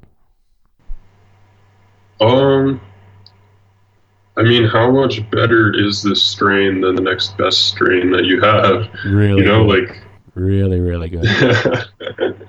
yeah, I don't know. I mean, Like one so, one solution that got thrown around was like you offer it with that information out there and maybe at a reduced price. That was just one solution that got thrown around. I usually see them at triple the price with no warning, but I'm not going to get into that. I see a lot of breeders putting out herm packs for 300 bucks, and they don't even have the warning on them. But you hear it through people, and then you try it and you see it's true. But Yeah. anyways, yeah, I, think the right thing to do is either you don't release it or you release it with that warning and probably as a freebie with the warning. Like, I don't know, even if it's really fucking good, it, you don't have to sell it if it's if it's going to cause problems. And yeah, I don't know. I would I would probably say don't sell Hermes stuff uh, even if you have a warning. It's probably just better not to because somebody's going to trade that pack and they're going to lose the warning, and then the next person's going to get fucked over and he's going to be mad at you, the breeder. And I don't know, it's too much. There's so many other good plants that you don't need to worry about like crazy herm rates with. Yeah, of course. It's kind of like as we're having this conversation, it dawns on me how like kind of funny it is. Like, yeah, you probably shouldn't sell Hermes seeds. Like, um, so, what do you think about this idea of breeders who release lines with new parents each cycle, whether it be due to laziness or due to the fact that it, there could be some advantages to doing so? Do you think any potential advantages are offset by potential disadvantages, or what do you think of that idea in general? Um, if you're going to do that, you just have to tell people and you have to test each generation before you release it. So let's say you're first, you make this new strain and then you release it and it's the F1s. And then the next year you run out of those, so you make some F2s. Like, just tell people that it's F2s and then test those F2s and see, like, okay, maybe there's a little bit different things coming out of here. Like, explain that. Like, a problem I have with a lot of seeds is that there's zero information when you buy them from a lot of breeders. There's just a name and the cross, and that's it. And that kind of sucks because I don't know. I try to give out the information on my strains that I would want to see if I was buying it from somebody else. So like I'll, I'll put out as much information as I can think of, and then if people ask me questions, I'll even add that to my description where I can, like on my website and stuff. Like try to be super thorough, and I don't know, just so people know what they're getting. Like if, if you're buying a certain strain and then it's totally different from what you bought last year, but it's from the breeder and it's because they use different parents, like I don't know, I would want to know that it's version two or version five. Like some some breeders have like a couple versions of the same strain and they're labeled that and maybe there's not much info, but at least you know like okay, I grew V three last year, and now I'm growing V five versus like just expecting the same thing when it's not because no two parents are going to combine the same ever. They might be close but definitely not the same. Yeah okay. And how do you feel about f2s that get sold which then are kind of you know crazy high pricing? Because something i hear people which they say to me is is there's a bit of a question mark over the F2s in the sense that, from a breeding point of view, it could be more ideal, but from a consumer point of view, it's probably less ideal because, as you loosely referenced, you're going to get things popping up which probably not intended. Like, I mean, when you make an F1, I don't think many people think about, yeah, so when I eventually make some F2s, like, I definitely want people to have one of these grandparent phenos popping up. Like, I just think it's a totally not a thought that goes through your mind. And so, the, the, the, the criticism I hear is that, you know, effectively you're going to get less phenotypes, which you would see in the F1s, which is probably what you're looking for, right? And, um, and then likewise, it's kind of like sometimes F2s can be done quite improperly with small selection pools and whatnot. Like, how do you feel about the F2 offering in general? Um, I never understood why people ask for more money for an F2. I always thought it should be the opposite. F2 is like, okay, you got lazy, you didn't keep your parents, and you can't recreate the same seed, so you're doing the next best thing you can. or you yeah. could look at it the other way and say you're taking it a generation forward and doing more work and more selections, which is also true. But in that case, it kind of evens out. It's like a plus and a minus. But it, it really depends what your style is and what you're trying to offer. Um, like D-Man likes to release F2s for almost a preservation type reason where it's like you have more phenos that are coming out and there's a little more variety um, than the solid F1 where there's just like let's say two phenos or four phenos that are very tight. Maybe your F2 will open it up a little bit and offer more diversity, which in some cases is really important and in other cases is your worst enemy. It just depends what you want to grow and why. So I think there's room for everything. There's room for like super worked lines. There's room for solid F1s that can be reproduced by the breeder with the same parents every time. There's room for F2s and F3s. And I like to use F2s sometimes like in an F1 hybrid, you know, like make something, take it to F2 and then cross that F2, like find what you're looking for in F2 and just cross it to another mother or something like that. And sometimes you can pull out some really unique stuff that way. Um, yeah. So I don't know. There's there's there's just a reason for everything. So it just depends what you're going for and why. So I mean, you referenced the uh, the three hundred dollar packs of seeds, and I'm sure many people can think of even more expensive ones than that. What's your position on seed pricing? Do you think that it should just be like a capitalist thing where, you know, people set their own prices and the market determines supply and demand? Or do you think that there should be some sort of, I don't want to say like pricing structure, but like essentially, you know, you can't just go ripping people off with F1s versus maybe some other project which has got a lot of work being put into it. Where do you sit on it? Yeah, pricing is always tricky because like you said, like you can price something and then just see if people buy it or not. But like, in my opinion, the best thing to do is like price fairly. So whatever fair is to you, and obviously everybody has a different uh, image of like what fair means. Like for me, my prices had to go up like a, a year or two ago because it just wasn't cutting it. I was working way too hard for what I was getting, and it wasn't quite adding up. So I just had to change it a little, and I felt bad even raising it. So I was like, we'll see how it goes, and I'll put it a little higher, and that will allow me to do everything that I need to do and bring out some awesome stuff, and hopefully people will be happy with it. And then I saw people charging three or five times as much as I was charging anyways. So I was like, all right, I don't feel that bad. Like this is what's fair to me. This works for me. This will hopefully work for the people that want to grow my strains. At least most of them can afford it. Um, I don't know. I think that's just me though. Like every breeder has their own vibe, and some people's vibe is like, let me charge 500 for this pack, and only the people that really want it can have it. And like I understand that. And like sometimes if I have something more limited, it's almost on that kind of. It's not going to be 500 bucks, but it's going to be a little more expensive because there's so little amount of packs that it's like this is only going to exist one time, and whoever can get this is like your only little chance, and then it's just gone.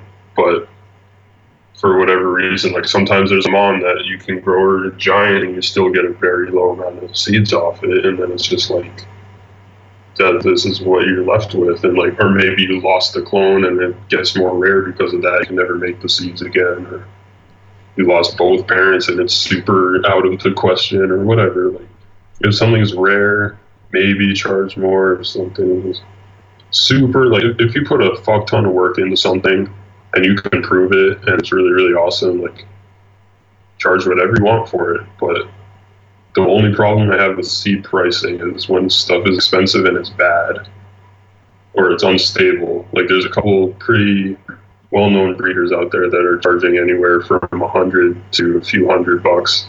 And their stuff is very loaded with herms all over the place and undesirable phenotypes and you know, there's there's certain ones that people just know. I mean, a lot of people don't know, but people that know know that you got to pop five packs and you find that one keeper that looks like the photo, and then that's going to be your one that doesn't herm and then hopefully from there it's good smoke if you're lucky. And it's like, why go through that bullshit when you like spend seventy bucks on like a Bodhi pack and just you know, it's almost always something good. Yeah, I can definitely attest to that. And you you're kind of hitting on a point which I really wanted to bring up because something that I've noticed happens more often than not is that there are people maybe shady is not the right word, but as you described charging a lot for things which shouldn't be priced that high, especially given there may be herms or things like that. And there are certainly lots of people within the scene and the community who are aware of this and are aware of the, the, the types of results you're going to get. But more often than not, nothing gets said because people don't want to rock the boat. Do you think that it's a bit of a mistake that we're in this mindset? Because so often, you know, it just seems like that's the case where people know the shady things that are going on, but just no one says anything. Dude, that's such a good point, and it's really tough because as a breeder myself, I don't want to make enemies.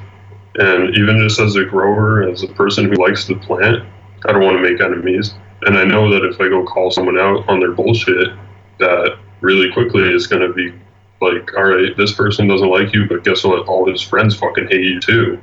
And then, uh, you know, it becomes a war. And there's, there's no time for that. Like, I, I, I don't know. It's really tricky because the best thing that I can do is just do my best and try to encourage people like to see that like hey, here's what I stand for, and this is how I think things should be. And then if somebody asks me directly, like, do you have experience with so and so breeder or so and so strain, I can tell them, like, yeah, yeah, it's all herms, unfortunately, but whatever. Like, I don't know. It's pretty tricky. Just, I don't know. And I don't think everyone should be as quiet about it as they are. I do see people commenting once in a while, but most people do stay quiet, and I think it's just because people are scared of getting enemies and then like the more popular you get the more you don't want to have enemies. Like i don't know i totally stay out of drama whenever possible but at the same time i feel really bad for like the people who just don't know that they're about to waste their money on someone else's ear but like i don't know as as my own self i can't be like hey don't buy that strain buy my strain like mine's stable his isn't like that just looks shitty so i'm not going to do that. Yeah it's a tough one to navigate. So, I mean, in general, how do you feel about the state of our community in general? I think at the moment we're kind of at a bit of a low point in terms of the internal drama. Like, I think if you look back a couple months ago, there was a lot of drama going on. It seems like we're kind of, you know, things are all pretty chill at the moment. Do you think this is things are better this way, or did you think like that the drama generates necessary conversation? How do you feel about it? Um, I don't know. I, probably missed whatever drama you're talking about because I think there's certain people that need to be called out that maybe haven't, but I'm not going to do it. Um, especially because I have no personal problems with them. It's more of just seeing what's what people are doing, whatever. Like I don't know. I I think drama is not good, but at the same time, people need to know what's going on. Like, um, I don't know. Everybody's in their own kind of circles and their own zones and whatever. And some people have a really wide scope and view of like what's going on with everyone, and other people are like, yeah, I only follow like this guy, this guy, and this guy, and that's all I know, and I'm cool with it, and that's fine too. So there's like, I don't, I don't really know what's the big picture because I kind of stick like who I vibe with specifically, and I usually ignore the drama just because like when there's drama, I do know there's always two sides to it. Like even if one of them's your friend and one of them's your enemy, like they both have partial truths and you don't know where it sits. So it's like I'm gonna stay out of that personally and just go by like how that person's affected me directly or what I see directly from them and just take it from there. Yeah. So one of the topics we love to chat about on this show, the roadkill skunk, you know, very elusive origins, hard to pin down. Everyone's got some cool stories about it. Do you have any experiences with the roadkill skunk by any chance? Yeah. Um my opinion on the skunk is that basically like there's everybody's searching for this strain that smells just like a skunk and I've had it a couple times. Um I mean I've had different strains that have that quality. Whether one of them was actually called skunk, and a couple others were just other strains. And something interesting that I noticed that I wanted to talk about with that was um, a lot of times you get a bag of weed and it just smells like a skunk, but that's like before you even open it, and it smells super skunky through the bag. And then when you open it and you smell it, sometimes it's totally different which would also mean that when you're growing it on the plant, it might totally not really smell like a skunk at the moment. But then when you get it in the right conditions, whether it's in a bag or maybe in a certain temperature or something like that, then the skunkiness comes out more. And it seems like a lot of times that skunk smell experience is like smelling it through a bag or smelling it like from a distance or something like that. Because um, recently somebody gave me some bud and I smelled it. Like I just smelled the bag that he gave me. I didn't even open it because it smelled so strong through it, and it was straight skunk. And I was like, dude, this smells so skunky. And he looked at me like I was an idiot, like I didn't know what I was talking about. And he's like, what? And then he's like, dude, take it out and smell it. Like it's totally butter. It's creamy. It's OG. It's not skunky at all. And I opened it and I cracked it a little bit. And he was so right. It was completely different than when the bag was sealed and it was just like only those skunk terps were permeating through the bag or whatever. So that's definitely a thing with the skunk. I think it's certain terpenes that will come out in certain conditions, and they can definitely be masked by other ones when you're actually like up close with the bud.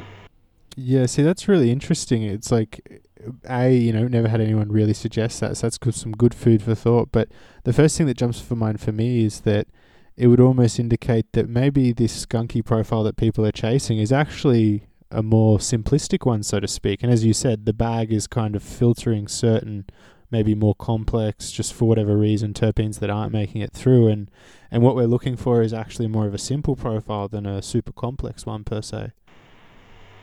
Yeah, definitely. And it could be just a, a terpene that's like one single terpene or maybe a certain combination that really permeates through the bag, and then, like you said, it's holding in all the finer, more complex ones, which may actually smell stronger once you do get to them by opening the bag and smelling the.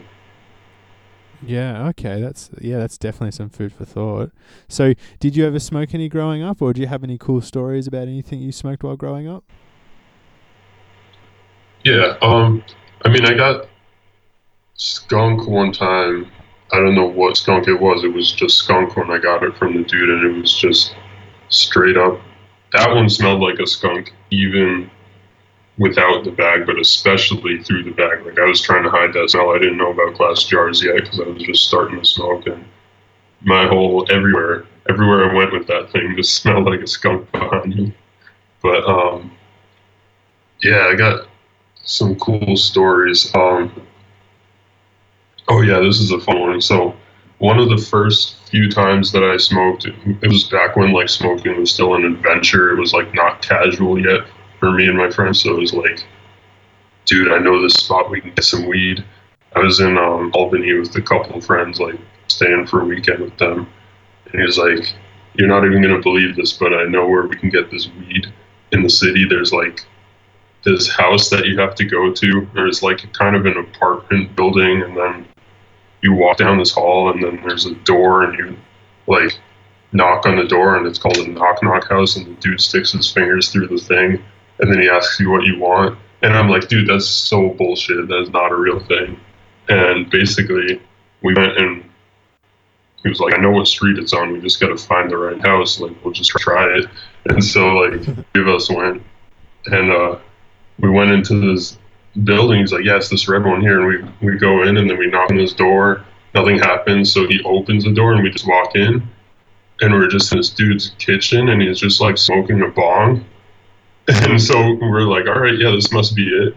And it turned out we just like walked in some random person's apartment that was like not the right thing at all. and he just happened to be smoking weed too. And then we are just like, oh, sorry, I think we're at the wrong place. And we went back in the hall and then we went down the hall and found the actual one. And I'm dead serious. It was like my friend knocked on the door and this dude stuck his fingers through the mail slot, like you know those like horizontal mail slot things. Yeah. And he's like, "Yo, look inside. Here's the menu." And it was like three things. I don't remember what the first one was, but it was it was like mids, and then there was green crack, and the mids was ten a gram, and the green crack was twenty five a gram, which is the highest that I've ever paid for anything. And my buddy was just like, dude, I hear the mids they spray it with Windex. Like, we can't get the mids. You got to get the, the good stuff. And I was like, holy shit, all right. So we we just got into this green crack, and it was 25 bucks.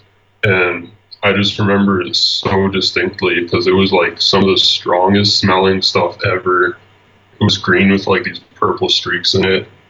And basically we, we put it in his car and we went around the city and stuff. And then like when we were going back to his car we could smell it across the street and all his windows were up and everything. It was a single gram in there. So it was just like i don't know i wish somehow i could get that cut because like the intensity of the smell was so crazy. And then when we smoked it like we all just started freaking out and we all thought it was laced and like they had smoked many many times more than i had at that point, and they were just like, I think this shit's laced, dude. Like I feel the blood rushing through my like veins, through my whole body and shit. It was just wild. But I've had a few different times like that in New York, just getting like the most ridiculous weed ever. And to this day, I mean, I don't know if it was laced or not, but probably not, because usually people don't lace weed. Yeah. I don't know. usually. yeah. So something I wanted to bring up because I know that you do dabble in it is like COB LED lightings. Could you give us a little bit of a rundown with your experience and any information you have to share? Oh yeah. So um, basically, COB is a chip on board. It's like these full spectrum LEDs with a white light. You can see everything in like real color and all that. And I saw these videos on YouTube where this guy was like, "Yeah, I get like 1.8, 1.9 grams per watt with these, and you have to build them yourself, but they're better than any lights you can get out there." And I'm just like, "What? Like that's crazy! Build a light yourself? I don't, I don't get it." And it was super technical and all that, but eventually I took the time to figure out what he was talking about and how it all worked and stuff, and um, basically studied everything he was saying and all kinds of things about light spectrum for a couple weeks with my brother and we developed like a really good spectrum by like combining different chips and I built this light and I just started using it. I was so blown away because I've always been at least like the last few years I've been using LEDs just because I like them a lot more than HPS. I always find like better, more unique terpenes and just like less generic bud. I feel like the plant can express itself better under LEDs. But then when I switched to the cobs, it was like again, it was like a whole nother level of like just the plants expressing to their fullest potential indoors. I mean, you would see stuff like outdoors, you see pink hairs on some strains, and then indoors, you almost never see that. And then under the cobs, I started seeing that like everything was praying and flowering like a little bit faster and super healthy.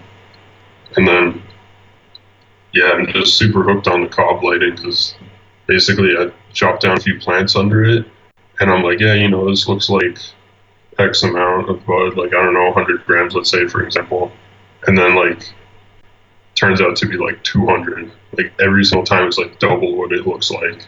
It's just like super dense, super heavy yields, and like the same or better quality than I'm used to.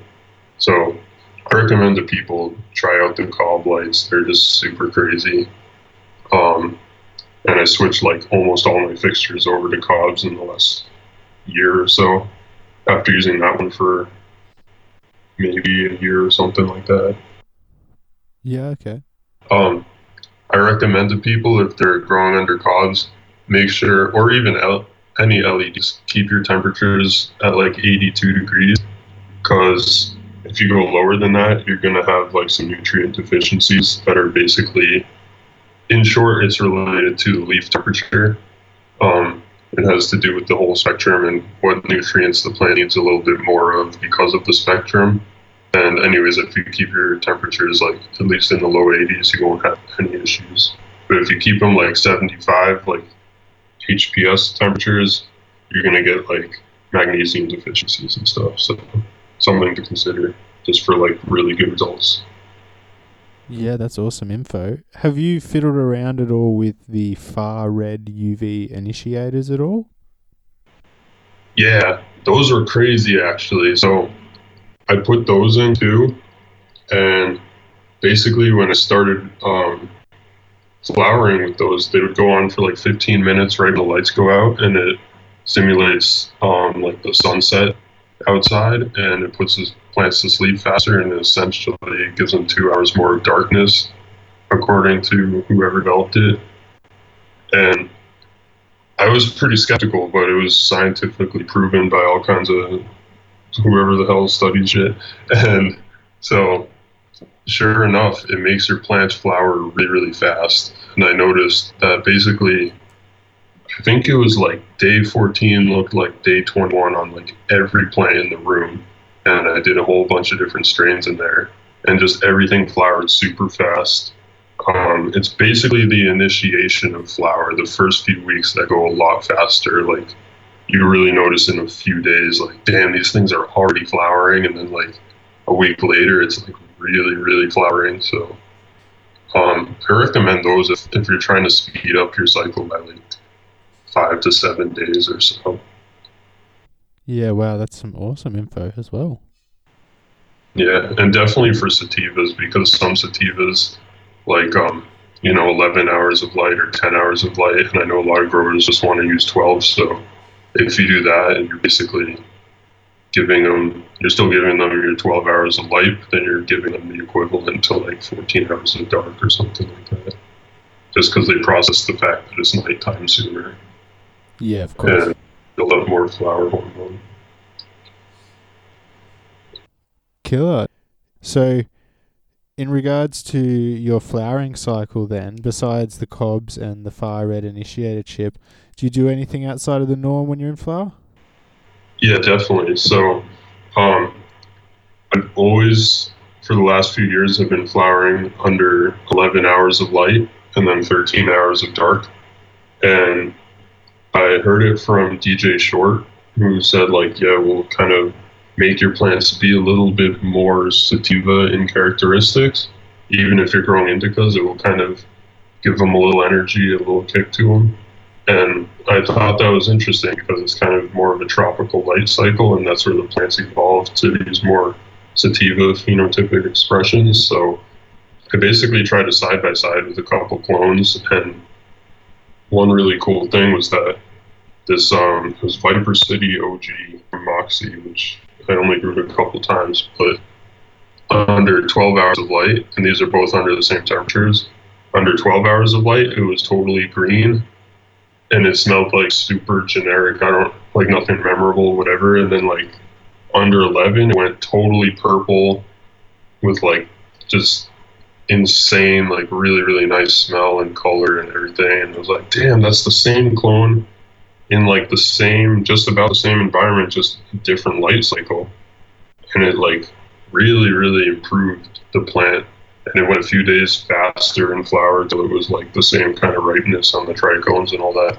So that was like my first um, first time seeing that like damn this life cycle thing makes a difference. And they both yielded very similar. Like a lot of people are scared. They're like oh am I going to lose yield. And I think that might depend on what you're growing. Like maybe some plants will like it more and some won't but I've been flowering under 11 hours, and combined with the cobs, I've seen over two grams per watt type of yield. So I don't think it really reduces yield.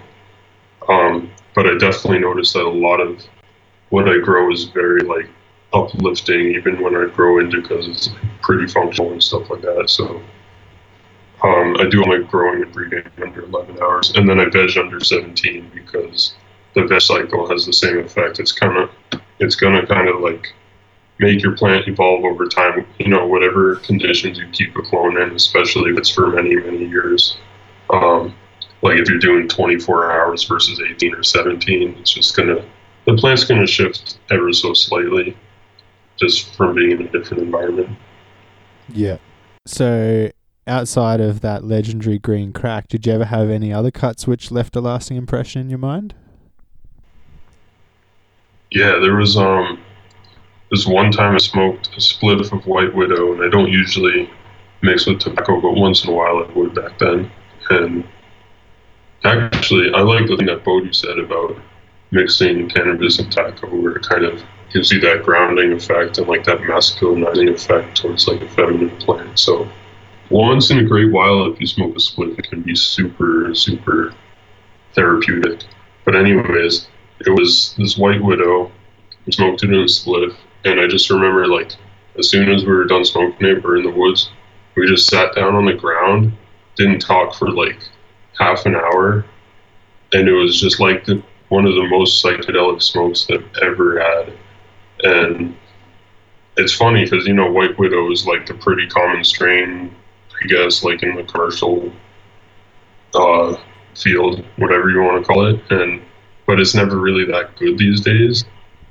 And this White Widow, like I smoked it a couple times, but this first time I smoked it especially, it was always so good. But like I just remember like not being able to read like letters and shit because it was just like I don't know, it was just like this whole different headspace that was so foreign and like it wasn't even uncomfortable that I couldn't read anything. It was just like every letter was a picture and like super super trippy. So I don't know, like I've grown White Widow and I've smoked White Widow since then from plenty of places and plenty of different seed stocks and whatever. And just never found a White Widow that came close to that one. And that was, it wasn't that long ago, that White Widow. I don't know, it was probably eight years ago or something. Maybe nine years ago, I don't know. But yeah, I don't know. Where's the white, where's a good White Widow? yeah, I'd like to know that too. Yeah, all the other ones I've smoked lately either put you to sleep or they're super bland and like not really much flavor or much effect, just like regular ass weed. I smoked some white rhino a while back, like not that long back, probably about a year ago, and um, fuck it was good man. It like wasn't the same in a lot of ways but there was a lot of aspects of it that reminded me of smoking skelly in the states and it was just such a mind-blowing thing. I was like what? No way. Oh that's awesome. I love when you just get something that's like even if it's not the same it's like close to something you had in the past and it's so reminiscent and it's like just amazing no matter what it is. Yeah. Just bring it back So if we kind of jump to a slightly related topic, but a little bit off field, living in Massachusetts, what's it like with the medical laws there? I mean, I know things have changed recently, but for the longest period of time, people had always said that it was, you know, it wasn't the most friendly state to be in. How have you found it, and how does it look for you going forward? Um, it's interesting. It's definitely less chill than some places, and it's a lot better than a lot of places. And I'm super, super grateful to be where I am and at this time. Um, like it's a relatively safe environment to do what I do.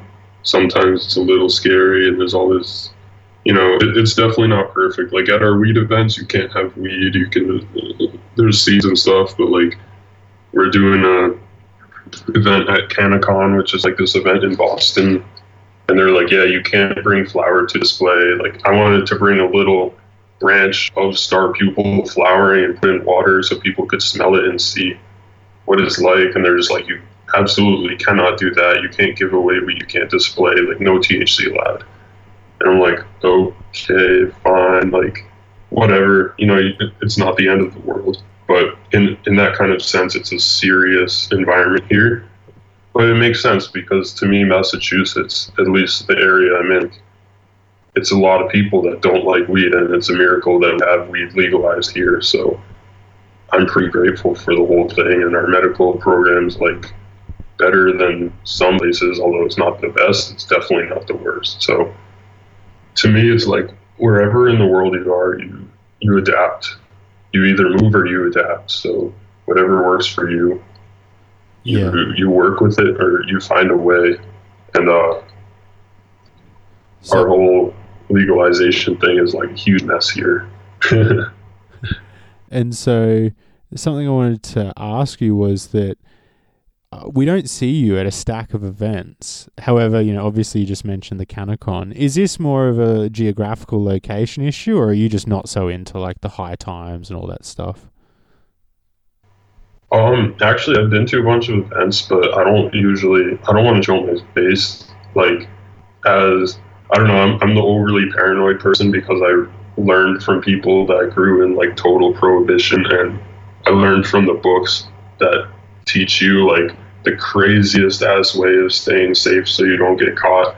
And so even like meeting people from online, I never met anyone until a couple years ago because I was so scared that like the first person I meet is just to be that agent that's to take me away forever from my family and possessions and just like fuck up my life. So it, it's still a transition of being like realizing like things are okay. You can talk to people like I was scared as hell to do this interview, but I so badly want to like talk about all these things that I love. So, like, I don't know, things are things are safer than I thought, but at the same time, there's always that risk because it's like everything in Massachusetts and in this country is just gray area. So, all like you know everything on Instagram, you see these people posting selfies with like five thousand plants behind them, and they're like this is my full name and I'm growing 5,000 cannabis plants and look how awesome I am. And it's like, only so many people can do that before one of them just gets like taken to jail, you know? Like, I'm like, what the fuck are you guys doing? Like, this shit's a little sketchy, don't you think? So I don't, I don't know. That's kind of why I've been more private the whole time. Just because I've been a little uncomfortable with the whole like how public can you really go before like something bad happens to you? and so moving forward, do you think you will be a bit more out in the open or are you just kind of going to still kind of take care of yourself? Um, I mean, I'm pretty private myself. I have a pretty small circle of people, and then um, I'd like to be at more events and stuff like that. I usually, when I go to events, it's usually just like there's a couple specific people I want to meet that are either at the event or going to the event as like a, a person going to the event. So it's like, you know, like someone on Instagram is like, yeah, we've been talking for a year, like we should link up. We're both going to this event. Um, so I'll usually go to events and do that like in private, but I'm not like wearing a huge red flag that's like, hey, I'm Mass Medical Strains. And the last couple events, like some people started coming up to me and be like, hey, Mass Medical Strains. And I'm like, oh shit people are learning who I am. I'm scared, but it's I don't know. We'll see. We'll see where it goes. I definitely would like to be more public because I like talking about plants and sharing all these good things and stuff like that. So there's like a lot of good stuff, but just got to stay safe at the same time. Yeah, okay. And so the last question about Massachusetts, do you have access to labs and the testing facilities that people in say California or Colorado have access to and do you utilize them? Do you see the value in it? Yeah, really awesome. Um so like you can just go to a lab and bring your weed there and they test it for you like within a few days and you don't have to tell them who you even are. Like you can I put mass medical strains, but I don't have to give an ID or my real name or anything and then you know, they just put it online and they email it to you or whatever you want them to do. But it's super relaxed in that sense. And you can learn a lot about your growing and your strains and the effects a little bit. I mean, effects are more subjective and experiential, but you can still get some interesting numbers out of everything. And then, you know, like you grow something, and you're like, why does this smell like this? Like, okay, it has this terpene. And then you're like, what does this terpene do medicinally? And then you're like, oh shit, it boosts memory. No, no wonder. Like this strain always like really helps me when I need to think or remember shit. It's like that's why, and you can kind of learn a little bit more about the plant through the lab results sometimes. But then other times, I mean, I've had really strong shit test out at like 10 to 15 percent on occasion. So that's THC. So you know, there's more to it than lab results at the same time, but they're really, really awesome in general. Yeah, okay. So something I love to talk to everyone about clone deterioration or genetic drift, however you want to term it. Do you believe in it, or do you think it's just uh, it's just poor maintenance? Um, so all my clones pretty much get treated the same, and I treat them pretty well overall. Like you know, keeping them healthy, and then I always take extra clones and just keep the healthiest rooted one. And, you know, some pretty good cloning practices and keeping it in a nice environment as best as I can. And I've noticed most clones stay the same. And then, you know, when you grow a clone differently, you're going to get slightly different expressions off of it.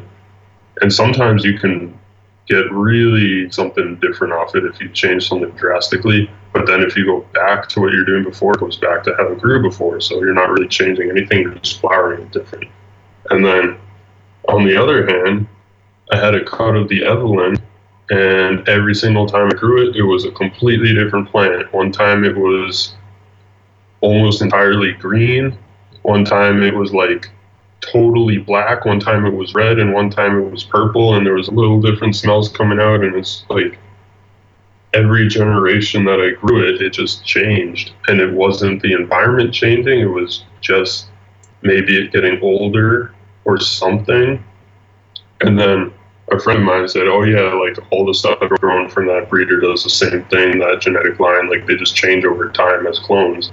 And um, so I think genetically there are certain plants that may drift over time because they're not expecting to live for multiple years. Because usually cannabis outside will die in the winter. So especially like I don't know, I, I would assume something that originates from like a more tropical, uh, not tropical, like a more like cold ass climate uh, where it would never have the chance to live a year, and then it lives a year and might start doing some weird shit, versus other plants they don't really care.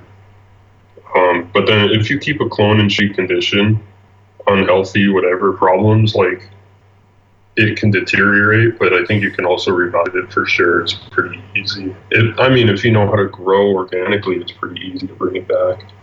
You just grow it healthy for a while. You can put it outside in the sun for like a month or two and then take clones off it and bring it back inside and obviously make sure it doesn't have any bugs that you're going to bring in. But the sun really does wonders for rejuvenating cuts when you need to. And really, like, if I get a clone and it's grown synthetically, and like let's say it comes in some soil or whatever, and I know there's salts in there, like I'll grow it for a bit, I'll transplant it up to like some organic soil, but the salts are already in there to me, so I'm like I'm gonna grow it big and then take some new clones, grow those totally organically, and then I'll flower it so that it's kind of cleaning up and kind of getting towards my growing style a little bit more and like at the same time it's adapting to my LED and my little bit warmer grow rooms and all that stuff. Yeah, makes sense. So you referenced not bringing any bugs inside. If that were to happen, what would your IPM treatment or go-to regime be? Um, pretty much beneficial predators have been the best thing that I've ever used. Um, like I used to use Azamax in Edge because it was supposed to be organic, and then now they they came out saying like, yeah, there's also these banned pesticides secretly in here, so you know, stopped using that real quick. And I was like, fuck. But luckily, I had only used that in veg because in flower you never want to spray anything. Like even foliar sprays in flower, like you're gonna smoke that at the end, and people don't realize that. But anyways, um, basically my number one IPM is like I generally don't take in clones and I don't go in my room unless I'm clean.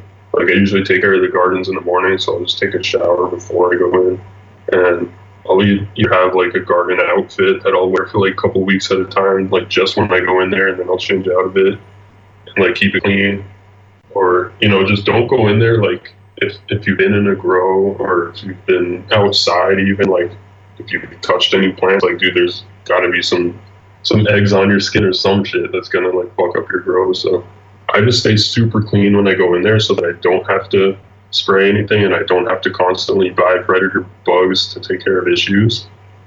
And then you know sometimes something will come in. I'll get like some thrips or aphids or whatever, and you can get these predator bugs that will eat them all, and they literally eat all of them until they're super gone and you won't see them again. And that's just the best because there's no chemicals involved at all, and it's the most natural way. It's the same thing that happens outside. Yeah, I agree. And just as a little point I wanted to add in there, I've heard a few people like I guess like the undertone in their voices, they're being critical of predator mites, and they're like, "Yeah, but what about like the predator mites pooing and stuff like that?" And uh, the the the thing I wanted to quickly point out is that the predator mites largely are not on the buds; they're on the leaves, and you don't you don't smoke those really, and the amount they poo is minimal because they bioconvert into like recreating babies instead of pooping heaps. So yeah, just a little FYI for anyone out there who's wondering, because that's something I always hear. They're like, "Aren't you just like solving one problem, but it's like causing the same problem in a way?" And it's like, well, not really. But um, anyway, just to jump to a bit of a different topic. What do you think will be some of the future varieties and or flavors that are going to storm the scene? And do you try to predict that to a certain extent? Like, I mean, imagine if you had made Putang back when Tangie had first came out, you know, you can only assume that it would have rid that wave of popularity a little more. Do you actively think about that at all? No, because honestly, like even though I, I release seeds for people to grow and stuff, I'm pretty much just breeding for myself what I want to make and what I like and think is good. And um, I don't really know what's out there sometimes for weed. Like there was a lot of times, like I'll go like half a year or a year without smoking like anybody else's weed, and then at, one point I'm like, what is weed supposed to be like? Like let me get some weed from somewhere else, just like make sure I'm still doing a good job. Like I don't even know anymore. Like what what other people's weed is like. So a lot of times I'm in my own world with that just because there's not that many organic growers out here um, that I know personally, at least. So, um, and then like with the scene and all that, what they want, I don't really know what the fuck they want because I feel like the people that seek out my like really unique strains or they're kind of landrace based, like they're people that are looking for something different than the norm. And then I mean, people that are looking for star pupil, they just want purple weed that gets them high and that's tasty and all that. So, like, I don't know. I feel like I have something for just about everyone. Like, that's part of why I bred with the glue at one point was because, like, I knew I had a way to improve it and a, a way to kind of use something popular and good that people want to, like, put my own twist to it. So, usually I, I just kind of make what I want to see because I don't know, like, when I go to a dispensary, it's all this like most of the menu is stuff that I don't want to smoke, so I just don't go there. I'm just like, this is bullshit. Everything's gas. I don't really like gas. Everything's cookies. I can't smoke cookies because it just has a bad reaction with my physiology. I just freak out when even if it's in a cross, like my body's just like, no, don't smoke that. So I've learned after 15, you know, different cookies crosses that like, okay, it, it just doesn't vibe with you. Just don't smoke that. So a big variety of what's out there. Just don't smoke, and I just smoke what I want to smoke. And then like, if I hear something cool, like oh shit, like this grower just grew like an old school haze, or like some wacky hybrid of like Nigerian something. I'm like, dude, hell yeah, like I'll try some of that, but I'm not gonna go try like wedding cake or some of like something something like that. You know, it's just not for me. So even though it, it's the trendy stuff right now, but most of the trendy stuff is like not what I'm into. And so I don't know why, but this just springs to mind. Just kind of loosely referencing earlier on when you were talking to D Man and saying this, you know, Star purple is not like other purple weed. Would you ever consider doing like a Star Purple, a Star purple, sorry, cross to like a purple strand, like you know, an Urkel or a Granddaddy Purple, like just for the lols? Yeah, um, I actually have a little thing in the works right now with that because I found a purple that I really liked. Um, from Inspecta, he sent me a bunch of his Mendo F1 to work with, and it's a uh, Mendo Purps crossed with his Pakistani. And um, they were really, really unique because to me, at least, they did not smell like a purple. I also grew like some Mendo Purps S1s just to get an idea of like the Mendo Purps because I hadn't grown the clone. But I got an idea for that, but then I grew out the F1s, which were the regular seeds with the, the Packy cross. And I really liked them. I was like, damn, this is another purple that, like, you know, it gets you actually high. It had a really unique effect for me. I couldn't go in my grow room when I smoked it, which kind of sucked. But what would happen is the lights would just fucking do this strobing thing in my vision whenever I would smoke it.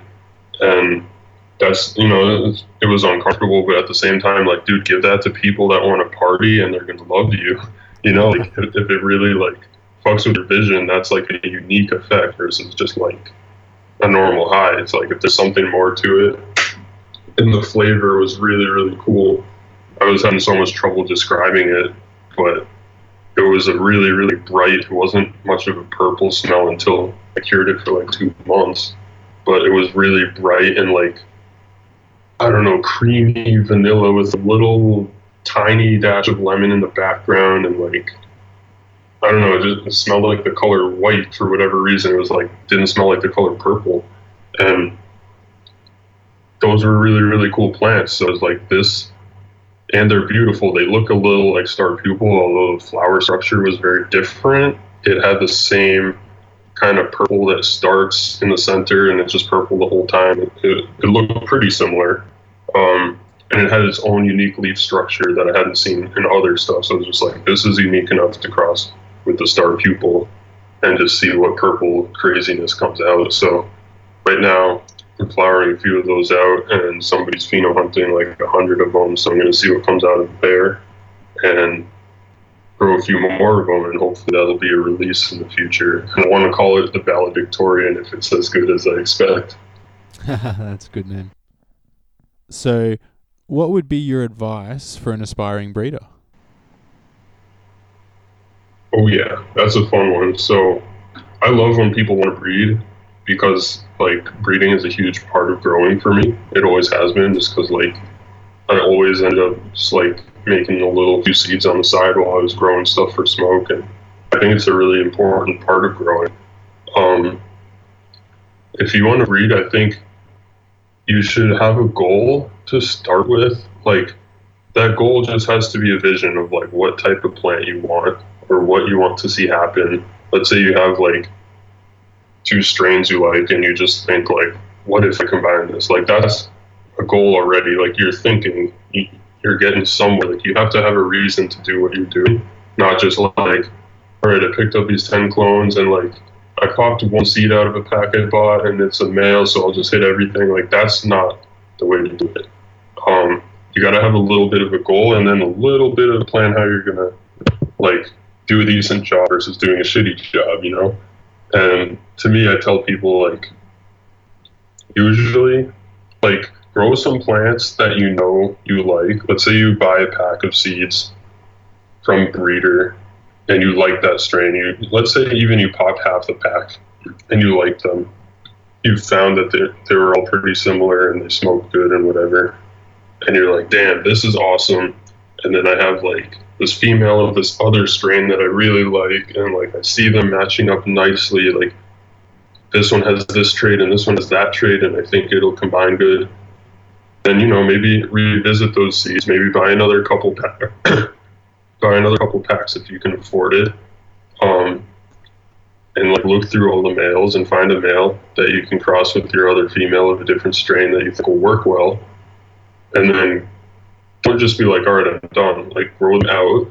Don't just grow one. Grow like as many as you can, and give them to people to grow because you're not going to be able to grow probably all of them. You know, you're probably going to be able to grow however many fit in grow room. But if you can pass them out to ten friends, you're going to start seeing what's really in there, what you created.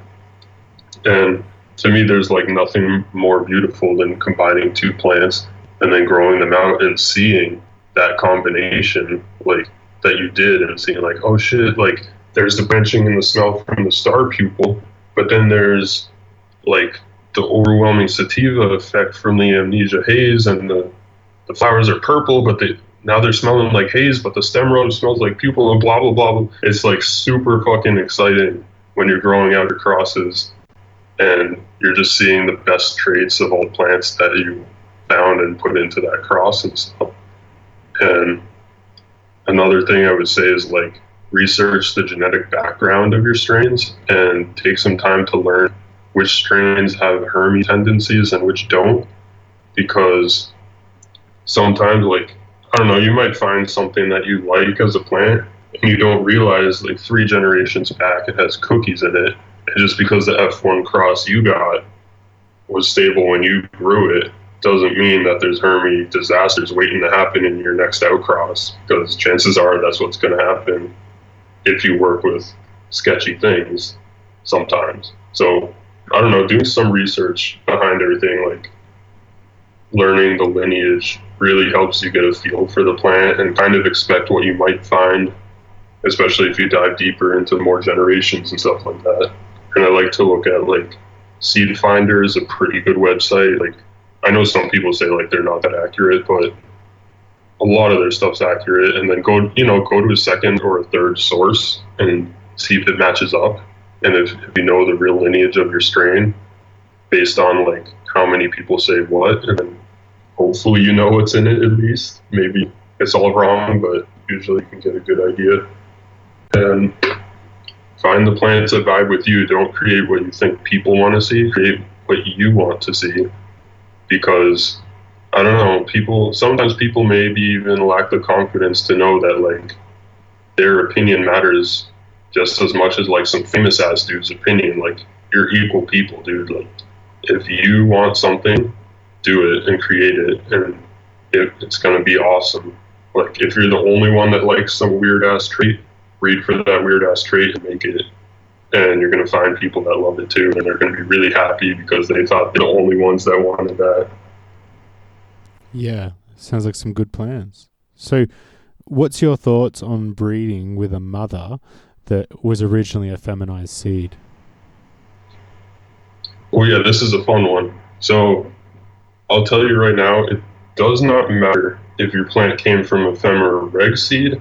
It matters that exact pheno, that plant that you're dealing with, how stable it is and how stable it is in a cross. And it's, it's plain and simple.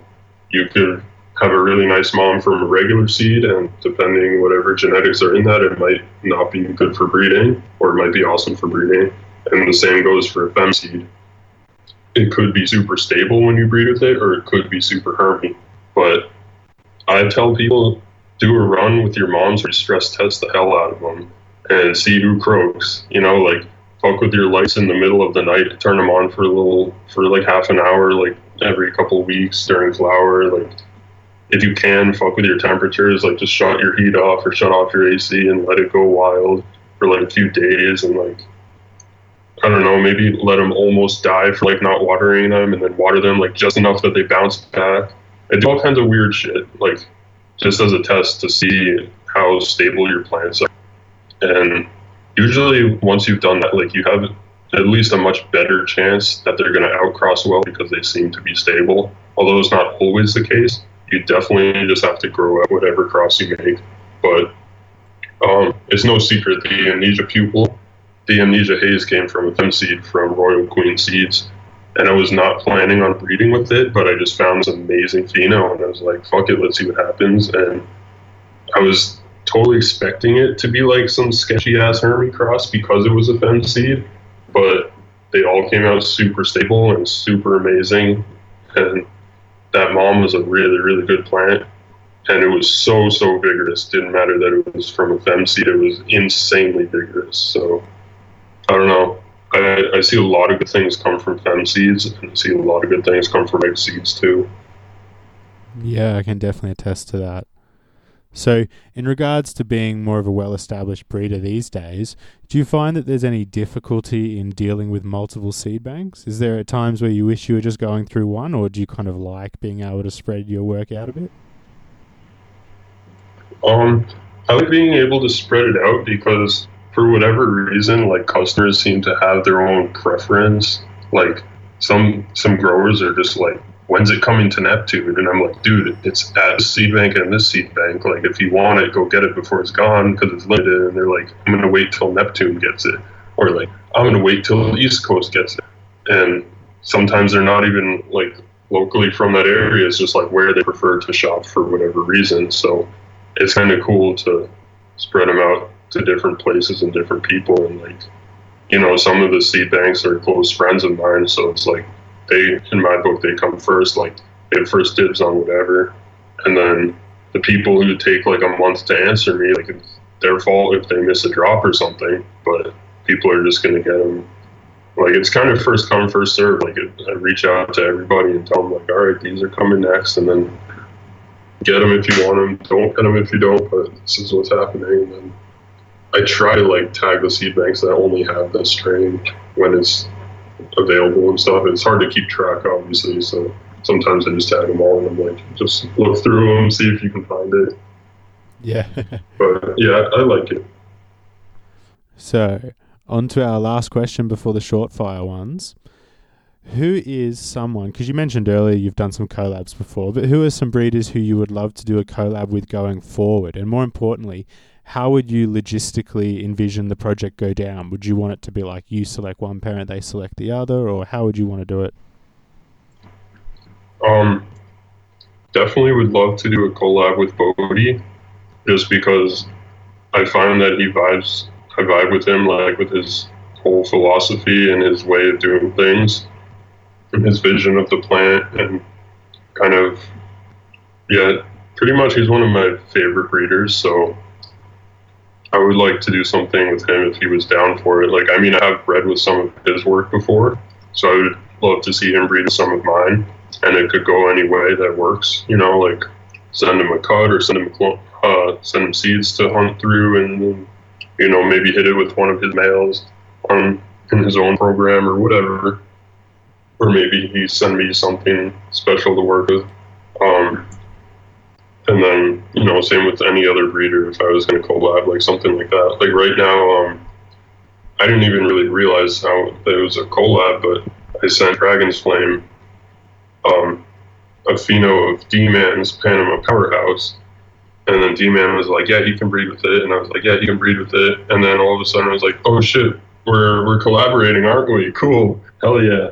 And i talked to him a lot. He's a cool dude with like some really unique things going on and he does really really large hunts. So um, he's got some awesome selections for sure. So now he he released this Pan Dragon, which is basically it's a collab of the three of us because I hunted the Panama powerhouse that D-Man bred, and the Dragon Flame crossed it with his Dragon Stash male. So stuff like that's really cool. And then who else would I want to work with?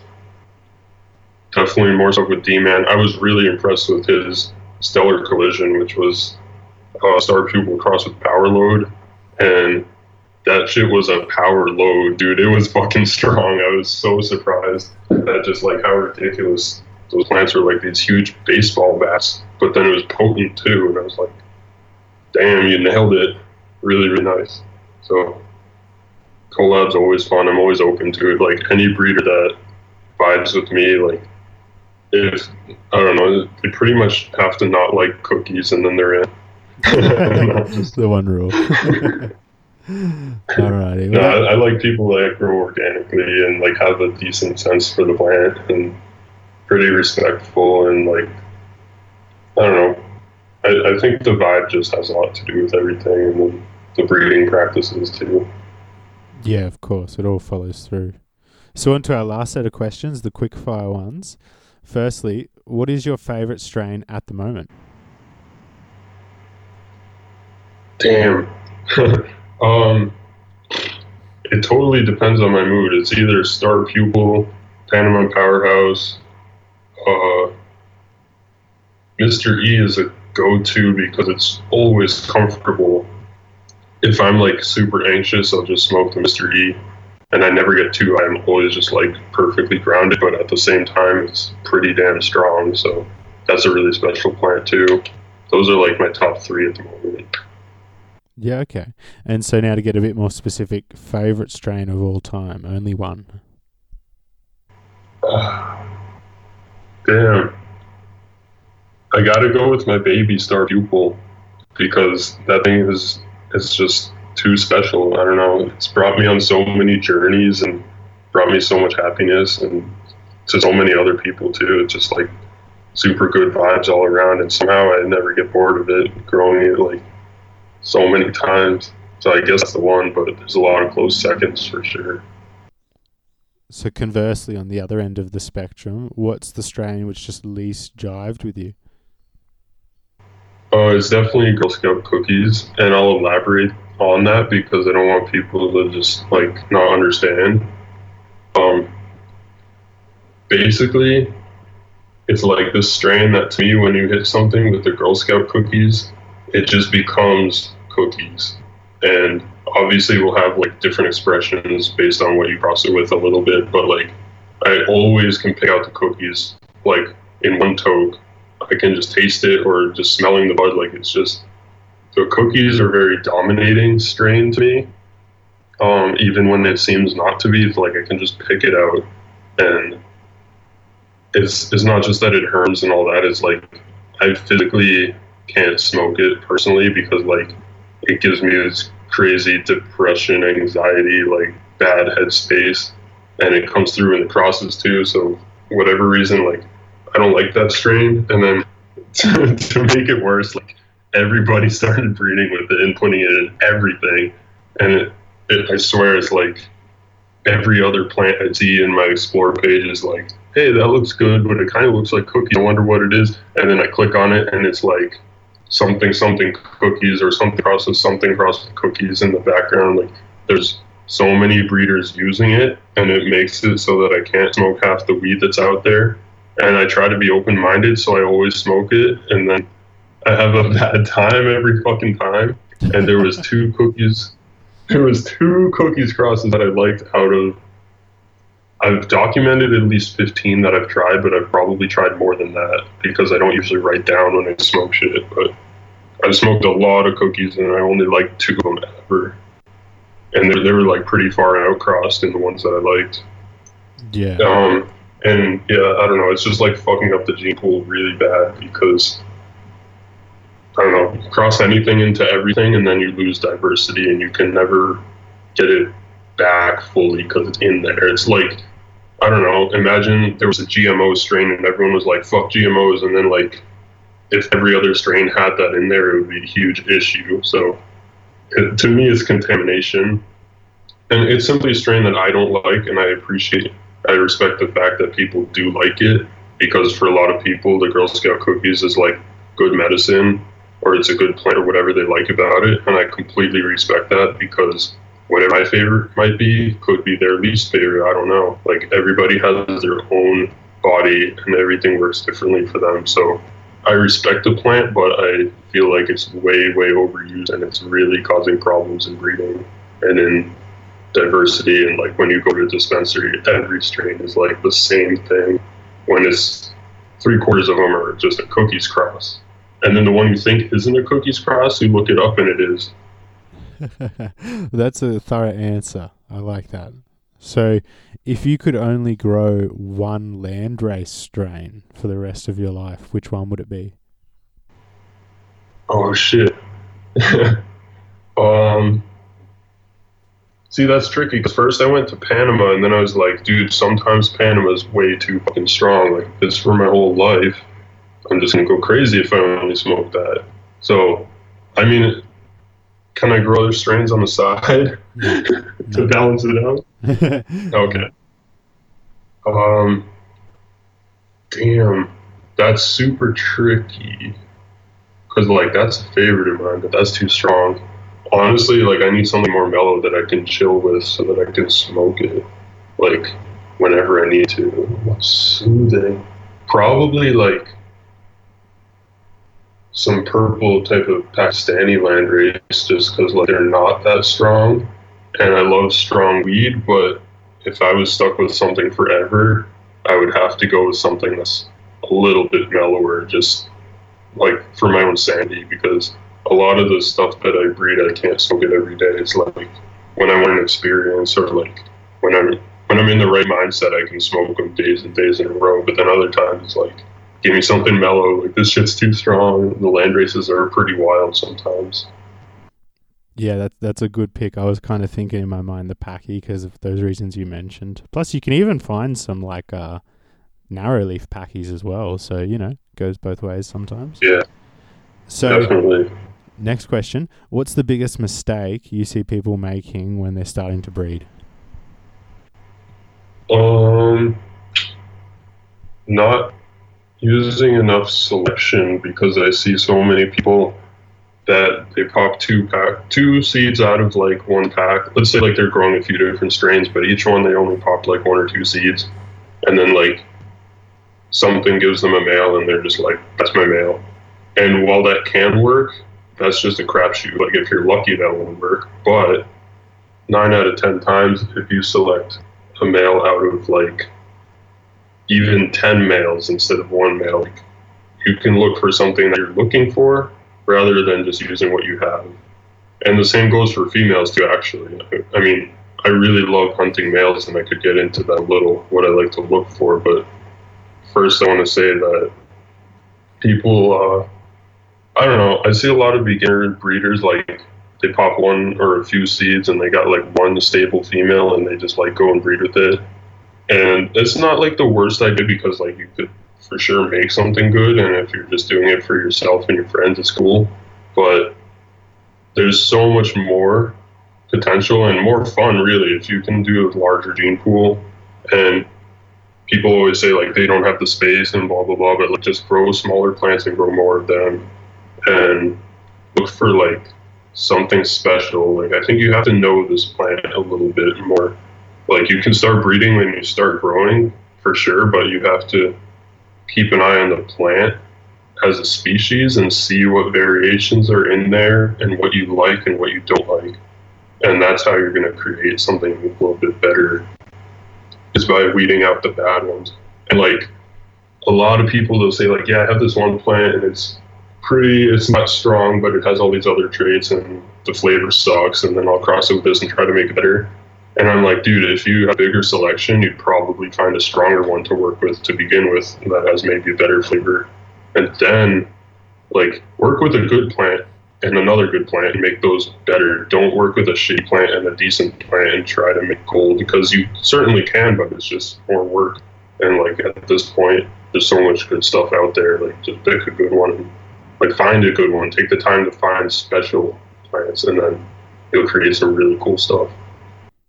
Yeah, for sure. And I mean, you just kind of said yourself you'd love to talk about some male selection stuff. Why don't we do it before we wrap it up? Okay, so male selection, right? Yeah. Yeah, so basically, I try to look at the male plants as if they were female plants and look for kind of the same things you would look for. The only thing is that you can't smoke it I mean, people say you can try to smoke it, but it, there's no buds to smoke. It's plain and simple. You're not going to go smoking your males really to get high. So, um, my first piece of advice is like generally grow hunt males of the strain that you've already grown before and smoke the females, or at least if you haven't grown it, you've smoked a female of it and you know what it's like. And um, pay attention to like the the pheno of the female in that strain that you're looking for, especially if it's like a polyhybrid that may have a few different phenos. You might want to select a male that kind of seems to match up with the female that you liked. Um, and you have to do all of this with all your other senses. You can't smoke it, but the male plant is just as much of a cannabis plant as the female plant. And uh, when you first start flowering males, like a lot of people just like, okay, cool, there's pollen, let's use it. But I don't know, that's kind of early to make your decision because the male flowers develop over time and sometimes they'll start dropping a little pollen, but they're not fully grown yet. And you haven't seen like how it really stacks and how if it gets resinous and trichomes and what it, you know, like there's a lot more to see. So I recommend first of all get like a strain you like, start a bunch of seeds of it. You can even call the females if you don't have time for that, or give them away or whatever. But like you want a lot of males to look through, and you can do it. You have to like squeeze them in a two by four or four by four tent or whatever. Like small areas fine, small plants are fine, but like the more plants the better. Like flower in a two or three gallon if you can, like to keep them small, but still get a decent expression off of them you could flower them in a soiled bed if you want. Then you can do way more plants that way. Like in a four by four bed, I like to start 250 seeds and then narrow it down to like 30 to 50 final plants to hit flower with. Um, and then you can really look through the phenos as they're flowering, and you can clone off them whenever you need. And you can re-veg a male clone too. You just got to keep picking off the pollen sacs, but it works usually. Um, and let's see, so flower a whole bunch of those. Find you got to stem rub them, like I said earlier. Stem rub them like probably every week or so. Um, starting pretty early, you know, when they're a few nodes tall and they start smelling pretty good. I love to hunt males under full spectrum lighting, especially at CMH, because you can really smell the terpenes a lot more with that kind of lighting. Maybe it's the UV, maybe it's the full spectrum, but when you get really really stinky plants, you get a really good clue to like what what pheno that may be or like the intensity of the is big with the male that that can help a lot to pass on to the next generation and get you something really really terpy. Um, and let's see, there's a lot of growth characteristics in veg that are pretty important when you're going through big selections. Like if you're starting a few hundred in solo cups and they're ready for transplant, this is where you're going to throw half of them out because you're going to look at the root development as you take them out of the cup. And everything that has half-assed roots doesn't matter how good the plant is; it's not perfect. Get rid of it. You got to cull a lot of plants so that you're just ending up with the best one. So even if each stage of transplant you have to weed out half the plants just to fit your space, like that's good because you're only going to keep the best. And um, yeah, root development is big just because you want the best plant you can get in like every aspect, and something that grows roots fast, probably going to grow above ground faster too. Um, let's see. The first males that show sex, I always kill those no matter what. Like when you're just in bed and everybody's showing female or male, like there's usually one day where like you know maybe a few of the males show, like it doesn't matter, just get rid of those. Um, and usually the later showing males are better or more recessive. Um, all of these things, by the way, you have to test in your cross because they can be totally wrong. Sometimes a male will not pass on what you think it will, um, and it depends on the cross. To cross it with a few different things and see what happens and grow those all out. But these tips will help you get like at least one of the best males of your stock that you're working with. And you might want to try a few different ones on like a few different branches and label everything and keep the clones. But then going into flower, you want to see like does it stack hard like a female? Does it stretch super shitty, lanky, and weak, or does it have like a little more better structure, like more branching for the same size plant? Is usually a good thing. Like I don't know, there's there's a certain structure I like to look for, but it's you know, look for a good plant. Don't just take one male that you have because you had two seeds. Go through a lot of males, whatever you can afford to do, and like just find that awesome plant. Like almost every male that I've ever used has been super resinous, and I've heard other breeders saying that they've never seen a resinous male, and I'm like, how? I see them all the time. Like they're out there. They're maybe it depends what genes you're working with, because some strains may just not them, but I think the bigger selection, the better things you're going to find. So go for big selection, look for female qualities. Um, the smell is super important, the intensity of the smell, and just the growth habits. And maybe don't pick the very tallest male either, but something in the middle, a little vigorous is nice. Yeah, wow, that's a really comprehensive little rundown. Do you think that maybe some of the reason a lot of people uh, don't see those resinous males is because maybe they might claim to, but they just don't really let the flowers bloom that long. Because that's something I notice. You know, a lot of people, as you mentioned, will be pretty quick to cull the male off. Yeah. Um. Well, like when I did the blue magoo males, and I had like 23, 22 males. There was three resinous ones that are straight up frosty veg, so I knew right off the bat. And then I was flowering those three and a few others, and just those three were like pretty caked on some areas, like really frosty before pollen even came out. Um, and that might have been kind of an exception. Those were like early, early frosty ones, but um, definitely some of the males that I thought were like, yeah, it's good, but oh well, it's not frosty. Like then they turned out to be frosty later in flower too. So that's definitely a good point. Like people might make their selections too early just because it started dropping pollen, but you just got to keep it somewhere separate and like bring it in when you're ready to use it when you know it's the right choice. Yeah, solid advice.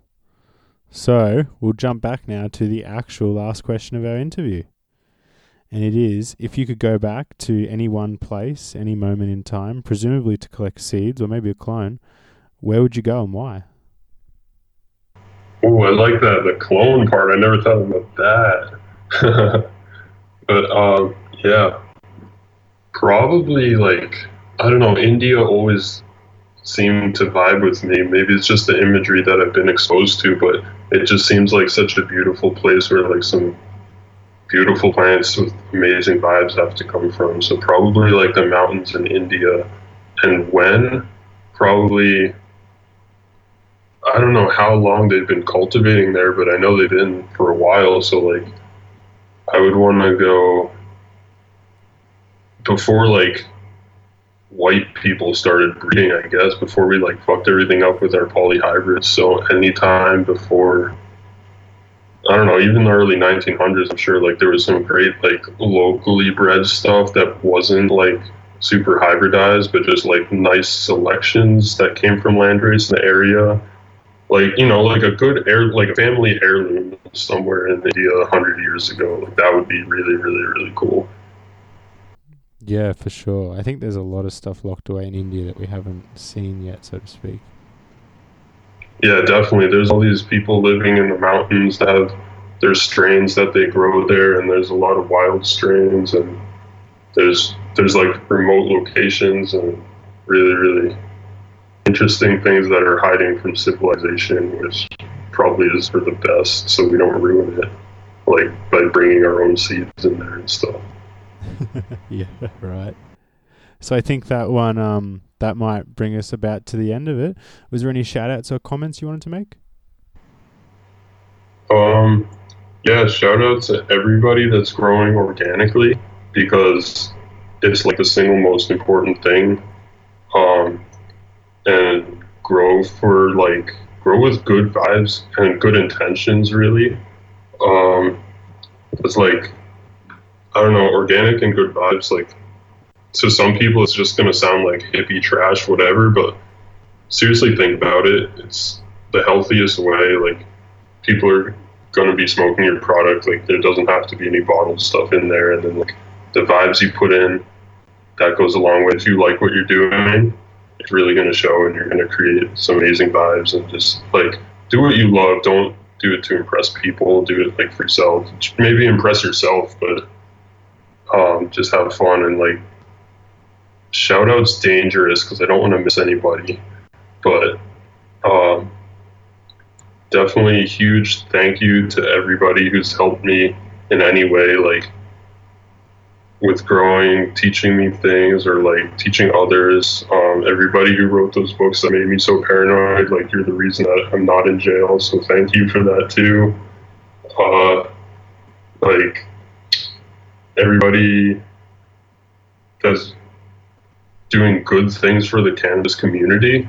Um, there's so many people working their asses off, like in politics and shit like that, just to like try to get weed to be a little bit more legal and safe for like a few more people. And that stuff really, really goes a long way. Like those are the people that are changing lives by making so like less people get in trouble for such like and it's a basic human right to a plant. So like thank you to all those warriors out there that are like doing really awesome things because it makes a big impact.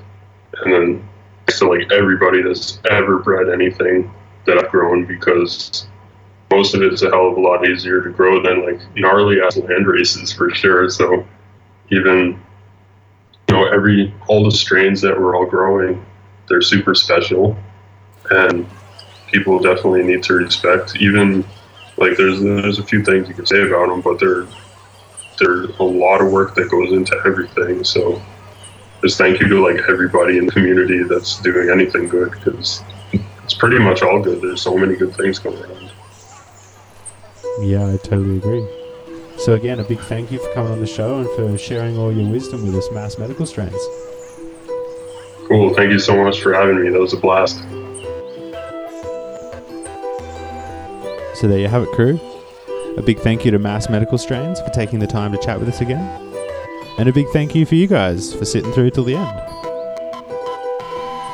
Our sponsors, as always, 420 Australia, Organic Gardening Solutions, Seeds Here Now. Best in the game in what they do. Check them out, you will not be disappointed.